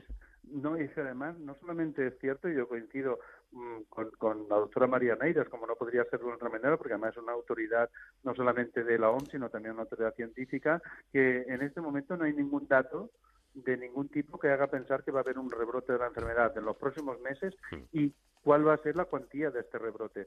Ahora, probablemente la mayor parte de las personas de los, del mundo de la medicina estamos de acuerdo que hay muchas posibilidades que cuando venga la temporada invernal pueda volver a aparecer la enfermedad. Bien es verdad que a lo mejor la aparición de la enfermedad no comporta el mismo número de casos, no comporta la misma gravedad, porque esto es lo que no sabemos, porque las enfermedades estas de tipo estacional, pues su variación de un año a otro muchas veces es muy sustancial. La gripe no es igual cada año. Hay años que es mucho más agresiva desde el punto de vista clínico y produce más casos, y otra como este año, por ejemplo, que ha sido mucho menos agresiva y mucho menos mucho menos grave en cuanto a las complicaciones que ha presentado. Y por lo tanto yo creo que esto es una buena manera de enfocar la, problemática, que es muy probable que pueda volver a venir en la próxima temporada invernal, pero que de ninguna manera tiene que ser de la misma gravedad y de la misma intensidad que este primer brote. Bueno, pues dicho queda, doctor Benito Almirante, jefe de enfermedades infecciosas del Hospital Vall d'Hebron de Barcelona. Gracias por habernos atendido. Enhorabuena, como digo, a todos los facultativos, a todos los médicos y a todos eh, los investigadores por el excelente trabajo que realizan en los distintos puntos de, de España. Un fuerte abrazo. Un fuerte abrazo. Gracias por la invitación.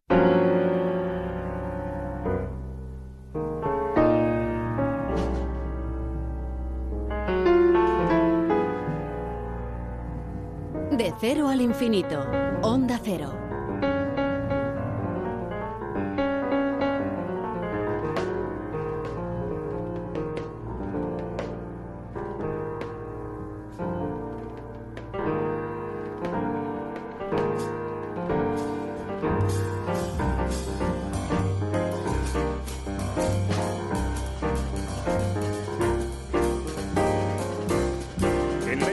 1960, Teodoro Maiman construyó el primer láser dispositivo que ahora utilizamos con frecuencia en nuestra vida cotidiana, pero que entonces fue toda una novedad. En los cajeros de los supermercados, en, nuestras tarjetas de crédito, en los mandos a distancia, en impresoras, en los efectos especiales de las películas de, de superhéroes, en conciertos multitudinarios o ahora en los termómetros tan utilizados precisamente para medir la temperatura de forma instantánea con gran precisión y a una distancia de dos metros lo que permite no entrar en contacto eh, con el cuerpo.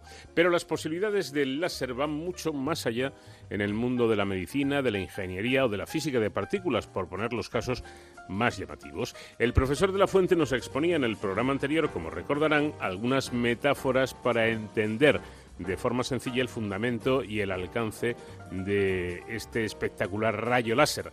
Nos decía que hay muchos tipos de, láseres, eh, igual que hay eh, bueno, pues eh, muchos medios de, de locomoción y como estos, cada uno es adecuado para una función determinada. A un tractor se le pide una utilidad diferente que a un automóvil o a un tren. Nos hablaba de 1985, que había sido un año revolucionario en la tecnología láser. Si hasta entonces, y siguiendo con la metáfora anterior, tan solo disponíamos de, carros de madera para movernos, ese año se pudieron construir automóviles a los que siguieron prototipos de carreras, trenes de alta velocidad, aviones supersónicos, y todavía no somos capaces de vislumbrar el futuro tan esperanzador que le espera a esta tecnología. Bueno, pues para seguir hablando del mundo tan apasionante del láser, contamos de nuevo con la presencia de nuestro colaborador habitual, José David de la Fuente. Buenas noches. Eh, buenas noches, Paco, y nuestros inteligentes oyentes. Bueno, antes de entrar en, esta revolución láser acaecida en 1985 y sus, y sus aplicaciones, me gustaría que con las metáforas tan esclarecedoras que nos expusiste en el programa anterior, anterior nos recuerdes el fundamento del primer láser que, según creo, emitía una intensa luz roja. Así es, Paco. Mayman introdujo un cristal de rubí en un tubo. Calentó este cristal y sus átomos entraron en estado de excitación. ¿Qué significa esto? Los electrones de un átomo están en un edificio de varias plantas. Cuando se enciende la calefacción, es decir, cuando aportamos energía, algún electrón de las plantas inferiores no aguanta tanto calor y asciende a una planta superior. Se dice que entonces el edificio, es decir, el átomo en realidad, está excitado. Pero este electrón está como loco por bajar de nuevo a su piso primitivo. Y si antes de que baje inyectamos en el edificio un fotón, conseguimos dos fotones, el que hemos suministrado y el que emite el electrón en forma de fuegos artificiales cuando baja tan contento por la escalera. Estos dos átomos se convierten por una reacción en cadena en millones de fotones que merodean por el tubo y bailan entre sí. Unos se reflejan en un espejo y otros salen a través de un pequeño orificio. Pues bien, estos que forman el rayo láser están constituidos por esos millones de fotones exactamente iguales y que avanzan en una única dirección.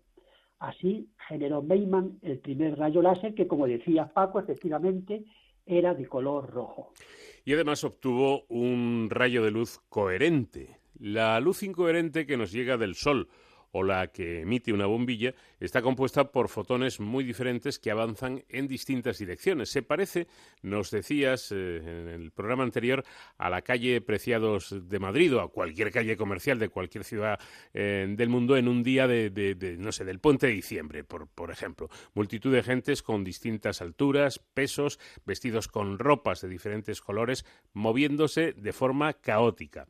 En cambio, la luz coherente de un láser es como la formación de legionarios en el desfile militar del 12 de octubre. Todos visten igual, avanzan de forma sincrónica, moviendo a la vez sus brazos y piernas. Ves a uno, podríamos decir, profesor, y ves a, todos, a los demás. Exactamente. Creo que con estas metáforas nuestros oyentes entienden muy bien lo que es un rayo láser. Si los legionarios van vestidos con uniforme rojo, avanzan a una velocidad.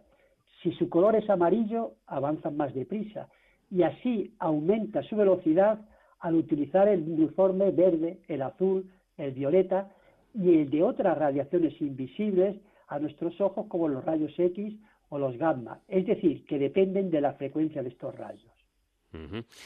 Bueno, pues eh, hemos dicho que, que, el primer láser se generó en 1960 y que en el año 1985 ocurrió la revolución de, este invento del láser. ¿En qué consistió exactamente? Los científicos observaban que en los primeros instantes el rayo láser emitía pulsos muy intensos antes de convertirse en una emisión estable. Así, si hacemos un símil con el sonido, el rayo se nos mostraba así. Pom, pom, pom, pom. Esos primeros pulsos eran muy interesantes por ser tan intensos y por tanto tan energéticos. Y para conseguir aislarlos se ideó algo muy sencillo. Encender y apagar el dispositivo, encender y apagar, encender y apagar. Pero un segundo objetivo consistió en aumentar todavía más la intensidad de estos pulsos ultracortos. Pero las múltiples tentativas para amplificarlos no daban resultado. Se quemaba el dispositivo que generaba el láser al someterlo a energías tan altas. Y aquí es donde entran en escena los dos científicos que encontraron un método revolucionario que solucionaba esto. George Bourou y su discípula Donna Strickland, a quien dirigió la tesis doctoral. Los dos fueron premiados con el Nobel de Física de 2018. Creo que es el único caso de profesor y alumna. En una conferencia que Mugu impartió hace poco en Madrid, manifestó su orgullo y alegría de haber compartido el Nobel con su alumna Donna. Bueno, creo además eh, que solo dos mujeres la habían precedido en el Nobel de Física, Marie Curie en 1903 y María Gopet Meiner en 1963. En efecto. Pero vayamos a ver ahora cómo amplificaron Mugu y Donna estos pulsos de luz tan ultracortos que se obtienen al principio de una radiación. Estiraron el pulso, pasándolo previamente por una red de difracción. Así, ahora podían amplificar sin romper el dispositivo cada onda que era de una frecuencia distinta. Luego lo comprimieron y obtenían un pulso que duraba el mismo tiempo que el inicial, pero mucho más amplificado, mucho más energético, millones de veces más energético. Conseguían así que la física desde entonces trabaje con unas intensidades de energía como no se podían ni imaginar pocos años antes. Es una física diferente. Bueno, y para que nuestros oyentes se hagan una idea, em, ¿de qué tiempos de duración y, energías estamos hablando? En Salamanca, Paco, funciona un centro de láseres pulsados, donde han construido un láser de nombre Vega. Hace dos años los reyes visitaron sus instalaciones y fueron testigos de la emisión de un rayo petavatio que duró 30 centosegundos. Veamos de qué estamos hablando. Un centosegundo es como un flash instantánea. Considera dividido un segundo un millón de veces. De nuevo, otro millón de veces. Y por último, lo dividimos mil veces. Esto es un segundo, Increíble, ¿verdad, Paco? y desde luego difícil de, asimilar, de entender un tiempo tan brevísimo. Eh, se escapa a, la, noción que tenemos del tiempo, pero ¿qué es un petavatio? Mira, la potencia media de un hogar español está en torno a un kilovatio. Un millón de kilovatios es la potencia que puede generar una central nuclear. Pero según la red eléctrica española, nuestro país tiene una potencia que en algunos picos puede llegar hasta 100 veces la potencia de esta central nuclear. Pues bien, si multiplicamos de nuevo por 10.000 esta potencia máxima de la red eléctrica en toda España, obtenemos un petavatio. Es decir, toda la potencia energética mundial no llega ni de lejos a un petavatio. ¿Y, esta, y esta potencia, eh, profesor, se consigue en un centro de Salamanca? Así es. Pero Paco, estamos hablando de potencia y no de energía, y de un tiempo que antes nos asombraba por ser casi instantáneo. No era continuado como ocurre en la red eléctrica. Muchísima potencia en un brevísimo tiempo genera una energía muy pequeña. ¿Sabes cuál fue la energía consumida por este petavatio de Salamanca? 30 vatios por segundo, es decir, miles de veces inferior a la batería de tu móvil. Bueno, son, son magnitudes que, en efecto son complicadas de, asimilar y nos hablan de, una nueva física y, por tanto, de innumerables aplicaciones. Eh, ¿Hablamos eh, de, de las más importantes? Vayamos con ello. Si esta potencia enorme se focaliza en un punto, ejerce una presión, y decirlo despacio, como la de 10 millones de torres Eiffel sobre la punta de un dedo. ¿Os imagináis? 10 mm. millones de torres Eiffel sobre la punta de un dedo. Esto permite que estos rayos CPA sean idóneos para hacer incisiones perfectas en lugares precisos. Así, se utilizan con extraordinario resultado en la extirpación de tumores sin dañar la zona sana a su alrededor, o en realizar trasplantes de córnea, en eliminar la miopía o las cataratas. Repito, los láseres actuales hacen incisiones perfectas, sin ningún colgajo, y por tanto solamente actúan sobre el lugar exacto que quieren los cirujanos. También se emplean ya, hay clínicas para ello, en el rejuvenecimiento facial, consiguen una piel fresca y juvenil sin manchas ni rojeces. Otra ventaja de estipar el turpor es que no se produce ninguna quemadura en esa operación. Esto es increíble. Mm. Actúan de forma tan rápida que no hay tiempo para que actúe un proceso térmico de combustión. Voy a poner un hecho sorprendente que se puede ver en YouTube. Si aplicamos un rayo láser de cierta potencia sobre la cabeza de una cerilla, se extrae todo su material, pero no se quema. No ha habido tiempo para la combustión. Imagina un rayo láser siguiendo una línea recta en un papel normal. Extrae toda la celulosa de esta raya, pero el papel no se quema. Realmente sorprendente, pero como quedan todavía muchas aplicaciones interesantes de los láseres, voy a remitir a, José David, al profesor de la Fuente, para la próxima semana y que así nos sigas descubriendo este mundo fascinante y espectacular de los láseres. Gracias, como siempre, José David, y hasta la próxima semana. Gracias a ti. Un abrazo a todos los oyentes.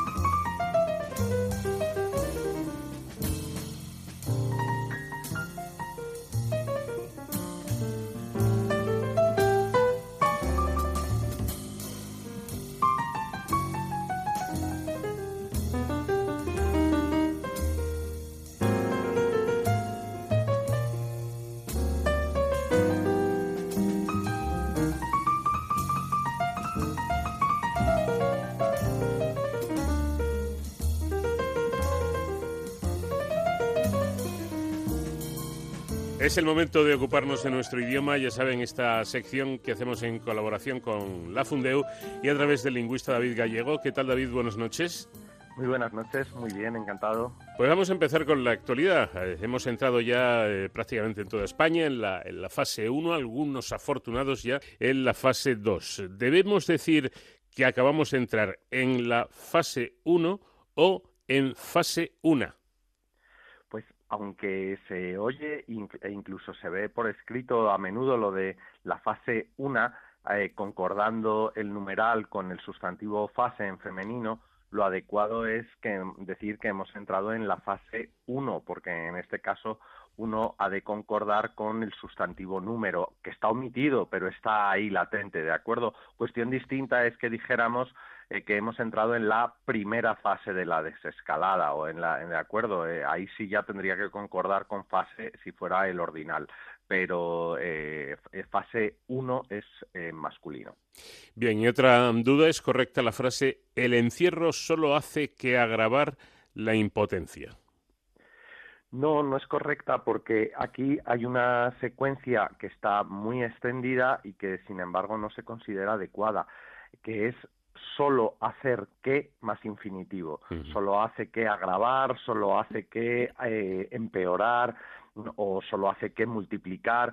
Eh, en todos esos casos lo adecuado es sustituir esa estructura por no hace sino, eh, no hace más que, no hace otra cosa que, agravar eh, o lo que sea. Y vamos con, otra curiosidad, algo que hemos venido comentando a lo largo de toda la pandemia, son las creaciones léxicas que, han tenido lugar en el confinamiento. Por ejemplo, el término cuarempena. Cuarempena. ¿La damos por buena? Eh, a ver, como creación eh, y, cosa novedosa, por supuesto que eh, se puede dar por válida. Lo único que si lo, si lo hacemos, si lo escribimos, debemos asegurarnos de que se escriba con M antes de la P. La, la N de, de cuarentena se convierte en M al ir antes de la P. Esto ya sucede, por ejemplo, con eh, bien pensante, cuando se junta como sustantivo, la N se convierte en antes de la P. O en esos casos en los que uno se, se leen noticias, eh, recuerdo eh, el año pasado, en verano, de turistas que se iban sin pagar, hacían un simpa, pues de nuevo va con M antes de la P. Bueno, y si yo digo, la sección de la Fundeu con David Gallego es una sección con mayúsculas. Eh, ¿Está bien empleada la expresión para indicar que, se trata de una, de una gran sección? Bueno, modestia aparte, aparte eh, en, ese caso lo, correcto es poner eh, sección con minúscula. ahí simplemente tenemos la expresión coloquial con mayúsculas que, sirve para ponderar la, la, bondad de algo pero eh, podría ser sustituible por eh, es una sección eh, como una catedral, ¿vale? O sea, buenísima. entonces no, no debe confundirse que la expresión tenga un significado con que aquello a lo que se aplica deba ir en mayúsculas, ¿vale? Por lo tanto, la, la expresión en sí con mayúsculas es, es correcta, pero aunque digamos con mayúsculas hay que escribirlo en minúscula, ¿no? Así es, ese sería el resumen, sí. Y sabemos que los investigadores trabajan estos meses para encontrar tratamientos que puedan paliar los efectos de la COVID-19. Una vez que los tengamos, esos medicamentos palían o palian. Pues se trata de un caso eh, similar al que eh, analizábamos al principio de, toda esta crisis eh, sanitaria con lo de repatria o repatrian los, a las personas que estaban en el extranjero. pues de nuevo es un verbo similar. ambas acentuaciones son válidas. Se permite acentuarlo como anuncia y por tanto palia o como enviar y por tanto igual que decimos envía es palía. Eh, ambas formas son correctas. Tanto una como la otra. Y atención porque muchas veces los medicamentos sirven para ralentizar los efectos de una enfermedad. Y aquí viene eh, muchas veces el error con este verbo. Eh, ralentiza o relentiza. Aquí la forma precisa es ralentizar. Es verdad que eh, eh, quizá puede estar sucediendo que ese re en, ocasiones funciona como un prefijo eh, y tiene un valor intensificador, ¿no? Es re guapo, es re lindo, re difícil. Esto es más quizá del habla del Río de la Plata. Pero aquí no tiene ese, ese valor. Entonces, la forma adecuada es ralentizar, que puede alternar con otros sinónimos como lentificar o enlentecer. Todas ellas significan disminuir la velocidad, hacer que algo vaya más despacio. Bueno, yo me pregunto qué hubiera sido de muchos y de muchas en esta larga cuarentena sin los videojuegos. Eh, por cierto que Nacho García es un experto ¿eh? en, videojuegos, en videojuegos. Pero, David, eh, ¿cómo debemos escribir los nombres de los videojuegos? Pues hay que considerarlos como un título de una obra de creación y en ese sentido, eh, como todos los títulos se escriben en cursiva, pues eh, estos títulos, los de los videojuegos, igualmente han de ir en cursiva, mejor que entre comillas y que sin ningún tipo de, resalte. Y luego cabe la posibilidad de mantener la grafía inglesa, es decir, poner las palabras significativas en mayúscula. Imaginemos que ponemos el Call of Duty o The Legend of Zelda, eh, podemos poner la C de Call y la D de Duty en mayúsculas, esa sería la norma inglesa, pero también es posible adecuarlo a la norma española y poner únicamente con mayúsculas la primera, call en mayúscula y luego off duty, duty con minúscula. Lo importante, la cursiva. Mayúsculas o minúsculas nos podemos acoger cualquiera de las dos reglas. Y terminamos con una palabra también muy de moda, David, pero de difícil pronunciación. Resiliencia o resiliencia. En este caso, lo adecuado es resiliencia. Es cierto que esa combinación vocálica que hay ahí se nos atraganta muy a menudo y por eso se oye con frecuencia esto de resiliencia. Sin embargo, lo, adecuado es eh, que eh, se pronuncie bien ese diptongo eh, y, bueno, y saber que no es un mero sinónimo de resistencia, no es simplemente resistir pasivamente algo que negativo, sino que más bien hace alusión a la capacidad de adaptación y recuperación, y recuperación ante una situación adversa. Bueno, pues ven ustedes que, esto sigue dando para, para, mucho y seguiremos ocupándonos de ello, pero ya será la próxima semana. Gracias, David, un fuerte abrazo. Un abrazo. De cero al infinito. Y antes de terminar, como es nuestra costumbre, tiempo para este espacio, esta sección que coordina David Ferrero, Héroes sin capa, en el que tratamos de conocer el trabajo que realizan aquellos que están en primera línea. ¿Qué tal, David? Buenas noches. Muy buenas madrugadas, Paco. Efectivamente, además en esta sección tan ligada al tema, como decías, de la seguridad, de las emergencias, de los sucesos, al final como no podía ser de otra manera, pues nos gusta ir siempre siguiendo la agenda que marca un poco la, actualidad. Este pasado miércoles 27 se ha conmemorado a nivel mundial el Día de la Medicina de Urgencias y Emergencias, una especialidad dentro del ámbito sanitario que en las últimas semanas se ha demostrado más que necesaria en la lucha contra el coronavirus. Y esto es algo que muchos ya venían diciendo desde hace tiempo, porque fíjate Paco, eh, como algo tan importante como es la especialidad esta de urgencias y emergencias no existe como tal entre las 44 opciones de las que disponen los MIR, los nuevos médicos, para completar su formación. Es decir, no existe esta especialidad como tal.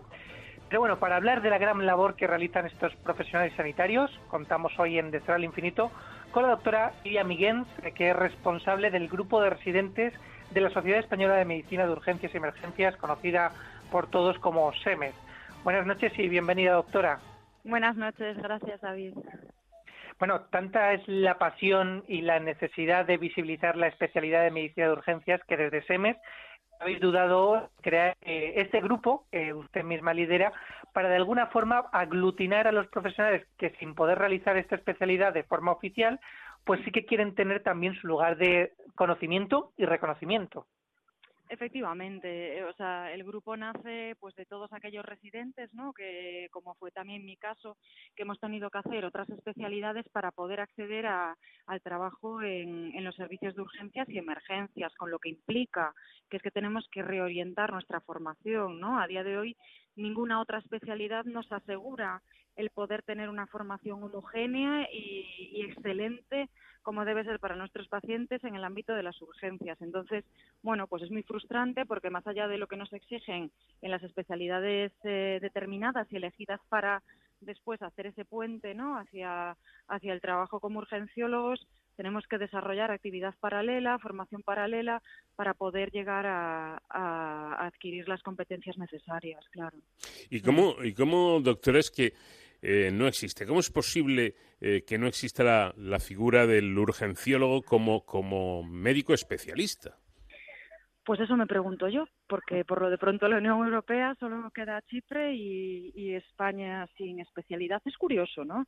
Eh, A mí la verdad es que no me cabe en la cabeza, sobre todo por un motivo. Hay un informe del Defensor del Pueblo en 2015, nuestros pacientes la piden, nuestros compañeros la piden. Entonces, mi pregunta es quién no quiere que salga esta especialidad, ¿no? ¿Por qué? Creo que si, si realmente todos somos conscientes de que esto aseguraría una mejor eh, calidad asistencial, que todos los pacientes estuviesen tratados por médicos con la misma formación, eh, bueno, pues que los estándares de calidad, ¿no? En los servicios de urgencias fuesen eso homogéneos en todo el país, yo creo que para nuestros pacientes sería impensable ¿no? Eh, el explicarles que no se les está dando ese derecho. Entonces yo creo que esto va ya más allá de, nuestra necesidad de ese reconocimiento administrativo en cuanto a, derechos eh, laborales ¿no? y, pues, pues, lo que acabo de decir, administrativos, eh, pues es muy injusto para nuestros pacientes, ¿no? ¿Por qué no se les da eh, esa posibilidad en un sistema sanitario de excelencia como es el, el, de nuestro país, como se ha demostrado eh, en esta eh, pandemia, ¿por qué no se les da a nuestros pacientes no ese derecho? no Se lo merecen. Es injusto. Entonces, a mí me gustaría saber, los médicos que trabajan en, en, urgencias, ¿de dónde provienen? ¿Qué, qué, qué, especialidad tienen? No sé, cuéntenos. Eh, pues eh, mire, hay de todo, desde médicos de familia en su mayoría, medicina interna, eh, medicina interna y medicina de familia eh, mayoría. Pues después hay de todo, hay desde cirujanos cardíacos hasta alergólogos, neumólogos. Bueno, se convirtió hace unos años un poco en un nicho laboral, ¿no? En el que, bueno, pues era un poco la penitencia que tenían que cumplir determinados especialistas para después poder acceder a sus servicios que ellos querían, ¿no? Todo esto ha cambiado. O sea, los médicos que trabajamos en urgencias queremos trabajar en urgencias, queremos jubilarnos en un servicio de urgencias, somos urgenciólogos, mm. queremos una formación específica, ¿no? Y sobre todo brindarles a nuestros pacientes la mejor asistencia. Y eso solo se va a, conseguir si tenemos eso, pues especialistas en urgencias, ¿no? Y no un poco cada uno de, una especialidad diferente, que es lo que está pasando. Pues me parece francamente mal. Bueno, me recuerda a un profesor mío que tuve que las cosas como son no era muy bueno, porque me, me ponía como castigo leer el Quijote. O sea, fíjate qué didáctico era el señor este que me decía, para que te fastidies y como castigo por haberte portado mal, te tienes que leer el Quijote. En fin, pues esto me parece igual, ¿no? Que le pongan como penitencia una especialidad tan seria, tan necesaria como la de urgencias, no me parece la mejor manera, pero en fin, David. Exacto. Por fin, por fin, después de años de reivindicación, eh, hace unos días el titular de Sanidad, Salvador Illa, anunciaba la creación de la especialidad de medicina de urgencias y bueno, según sus palabras decía que estaría lista antes de final de, año. ¿Cómo han recibido ustedes los profesionales eh, las palabras del ministro? Bueno, eh, es esperanzador el mensaje, ¿no? Pero sí que es cierto que, eh, la verdad, yo me lo creo. Quiero confiar en ello. Me, o sea, me parece, además, más que procedente, es que era inevitable este anuncio después de, de lo que ha pasado ¿no? en, nuestro país. O sea, los servicios de urgencias han estado al frente de la pandemia, creo que hemos sido la primera línea en todo momento.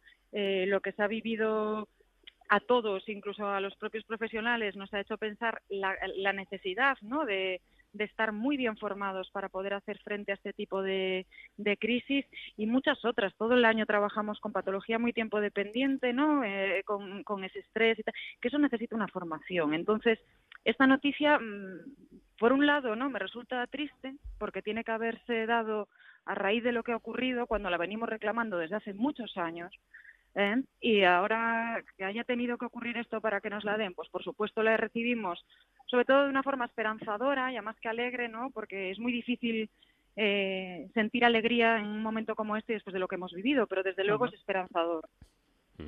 Bueno, los, los profesionales de los servicios de urgencias eh, han sido, Paco, la primera línea de batalla contra la COVID. ¿Cuál ha sido, doctora, su experiencia en los últimos meses?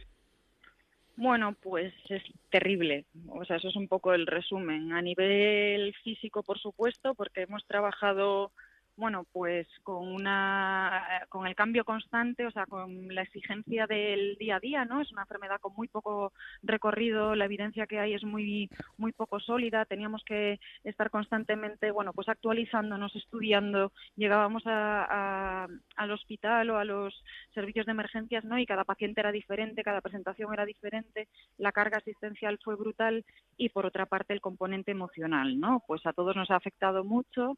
Eh, hemos visto cosas que no esperábamos eh, tener que vivir en nuestra vida profesional, pero bueno, como urgenciólogos esa incertidumbre no es la que tenemos que saber gestionar, es parte de nuestro trabajo y, debíamos estar a la altura y yo creo que así se ha hecho, ¿no? Entonces, el resumen es cansancio, cansancio emocional y físico, eh, un verdadero drama y agradecer sobre todo también a la población, eh, ya no solo su complicidad, ¿no? sino su compromiso cuando entendieron efectivamente que, había que quedarse en casa, que esa era la mejor vacuna, y, pero bueno, su apoyo fue, fue también fundamental para todos los urgenciólogos, la verdad. Pues para terminar, para terminar, doctora, me gustaría hacerlo en ese punto que acaba de mencionar, ¿no? la, actuación de la población ante la situación, porque como estábamos eh, comentando con el, hace un momento con el jefe de enfermedades infecciosas del Hospital Valdebrón, aunque hay que tomarse las cosas pues con cautela y ser, eh, eh, ser sensatos y hacer caso de lo que nos dicen,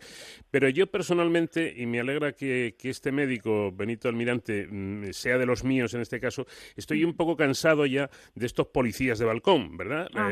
que quieren una especie de amargarnos la vida. Si te ven en una terraza, es que estás en una terraza. Si vas a la playa, es que vas a la playa. Oiga, es que eso está permitido, ¿no?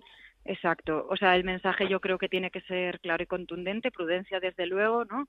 Pero el objetivo y el esfuerzo de todo esto es poder recuperar una vida lo más normal posible, ¿no? Claro, claro. Entonces, eh, ver vida ¿no? en las terrazas, ver vida en la calle con la prudencia, las medidas que se recomiendan. O sea, hay un grupo de expertos ¿no?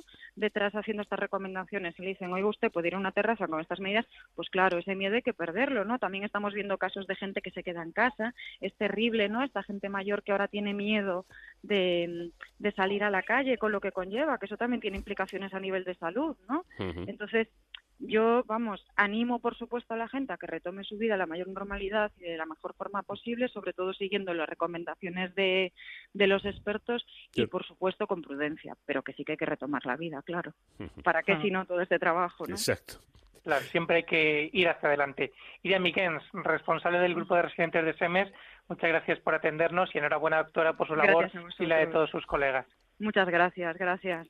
Bueno, y nosotros, David, vamos a seguir un poquito más porque estamos, ya lo sabe todo el mundo, en plena desescalada entre las fases 1 eh, eh, y 2 y eh, queremos, mm, yo creo que todavía existen dudas, David, de qué se puede hacer, qué es lo que no se puede hacer, así que me gustaría que diéramos un, rápido repaso a, a cómo, cómo, cómo está la situación y aquellas cosas que están permitidas y aquellas que no. Pues venga, vamos con ello de una forma, intentamos que sea rápida y clara, pero ya digo que no va a ser fácil. Eh, toda España está ya en fase 1 superior, como bien decías Paco, y recordemos que el plan de transición está hacia esa nueva normalidad está puesto en marcha por el gobierno de Pedro Sánchez incluye cuatro fases. La cero, que ya hemos superado toda España, la uno y la dos, en la que estamos eh, dependiendo del territorio, y la tres, en la que todavía no hemos llegado ningún, ninguna comunidad ni ninguna provincia. Por norma general, además, para cambiar de fase hay que esperar al menos dos semanas. Esto es importante. Como decimos, el cambio de fase no afecta a todo el territorio nacional, sino que se realiza de forma simétrica. ¿Esto qué quiere decir? Pues que mientras unas zonas de España se encuentran en fase 2, otras están aún en la 1 como Madrid, por ejemplo dentro de una misma comunidad también puede haber provincias, municipios o incluso barrios en diferentes fases de, esta desescalada. Es el caso, por ejemplo, de la región de Murcia, que se encuentra ya en fase 2 desde el pasado lunes, a excepción del municipio de Totana, que permanece en fase 1. Bueno, cada fase implica que se vuelven a poder realizar ciertas actividades que por el estado de alarma habían quedado suspendidas. ¿Cuáles son las que podemos hacer tanto en fase 1, en la que estamos la mayoría, como en la fase 2, que se supone que pronto estaremos también la gran mayoría. Bueno, lo primero que hay que recordar es que cada fase están permitidas las actividades de los escalones anteriores, es decir, que si estamos en fase 2, pues podremos hacer las actividades de la fase 0, de la 1 y las contempladas en la propia fase en la que nos encontremos. Una de las medidas más esperadas en la fase 1 pues, ha sido la de poder celebrar reuniones de hasta 10 personas sin contar los convivientes o la apertura tan esperada de las terrazas de bares, eso sí, al 50% del aforo. También podemos salir a pasear o hacer deporte en grupos de hasta 10 personas, pero eso sí, para estas actividades se siguen manteniendo las franjas horarias que habían sido establecidas. Eh, también se permite la apertura de comercios, de hoteles sin la utilización de zonas comunes, museos, teatros, salas de concierto, lugares de culto y la realización de velatorios. Eso sí, todas estas actividades y algunas más sujetas siempre a condiciones especiales y medidas de aforo muy concretas según el espacio del que se trate. En esta fase 1, además, también podemos desplazarnos ya libremente por nuestra zona de desescalada. ¿Esto te ha permitido, Paco? Pues que podamos reencontrarnos con familiares, con amigos que hacía mucho tiempo que no veíamos. En la fase 2, los encuentros ya podrán ser de hasta 15 personas. Eh, es el fin de las franjas horarias, es decir, ya podemos salir a pasear y hacer deporte cuando queramos, salvo aquellas franjas que están destinadas a los mayores, que esas se mantienen por su propia seguridad. Además, las comunidades eh, autónomas pueden retomar las clases presenciales, los bares ya pueden abrir también la parte interior de los, eh, del local con aforo limitado, se permiten las competiciones deportivas profesionales a puerta cerrada por el momento y volvemos a poder casarnos con 100 invitados y a bañarnos en las piscinas. Y es que, Paco, qué suerte tienen quienes ya están en la fase 2 con los calores que tenemos estos, estos días. Aun con todo esto, ojo, aviso a navegantes, porque la experiencia nos dice que el gobierno va ampliando o flexibilizando las actividades de forma semanal. Es decir, que lo que hoy eh, está en vigor y vale puede que el próximo lunes haya cambiado. Bueno, pues por mi parte dos dudas, a ver si he entendido bien. Entonces yo, que en mi casa, por ejemplo, somos, somos el, típico caso, ¿no? Un, cuatro miembros de, de la familia, ¿puedo recibir a seis más, que serían diez, o puedo recibir a diez más? Podrías eh, recibir hasta un total de 10 sin contar, eh, o sea, los que vivís en casa contéis como uno. Ah, bien, entonces eh, hasta 10 serían 6, efectivamente. ¿Y me puedo mover ya libremente por mi zona, por Madrid? Correcto. Te en fase 1 te puedes desplazar libremente por Madrid, pero recordamos, si es para pasear o para hacer deporte, solamente en las franjas horarias, de tu que corresponden a tu, a tu edad, etcétera, ¿vale? Pero para ir a comprar, para ir a hacer una visita familiar, puedes desplazarte eh, libremente siempre que sea tu zona desescalada. En el caso de Madrid, la propia comunidad. Eh, em, para, terminar, como siempre pueden surgir dudas, eh, David, ¿qué recomiendas? ¿Qué podemos em, o dónde podemos dirigirnos para comprobar fehacientemente que, que, lo que queramos hacer o lo que nos surja hacer se, se adapta a la, a la normativa en vigor? Pues como esto es muy cambiante, cambia cada semana y además eh, en lo que se da en un municipio no tiene por qué darse en otro, recomendamos consultar la información oficial de cada municipio o si este no tiene información porque es un municipio muy pequeño, de cada comunidad autónoma, porque vendrá bien claro lo que afecta a ese territorio en concreto, porque no lo hemos dicho, pero también depende el número de habitantes de cada municipio, que eso es importante. Eh, además, todo esto que hemos hablado debe hacerse siempre manteniendo la distancia de seguridad entre personas, que sabemos que es de dos metros, o, si no se puede, utilizando mascarilla y, por supuesto, con una extrema higiene de, manos. Aunque parece que vamos por el buen camino, que no se nos olvide a nadie que este bicho del coronavirus sigue ahí fuera, esperando hacerse fuerte de nuevo y a seguir cobrándose víctimas, por lo que es responsabilidad de todos que esta desescalada sea únicamente hacia adelante. Gracias, como siempre, David, y te espero la próxima semana. Hasta la semana que viene, Paco. Cero, de cero al infinito.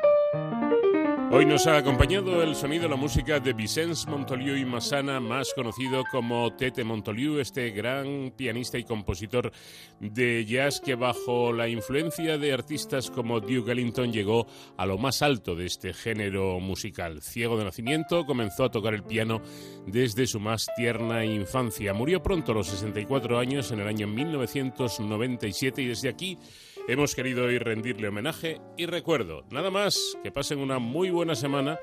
Estuvo en la realización técnica Nacho García, les habló Paco de León. Adiós.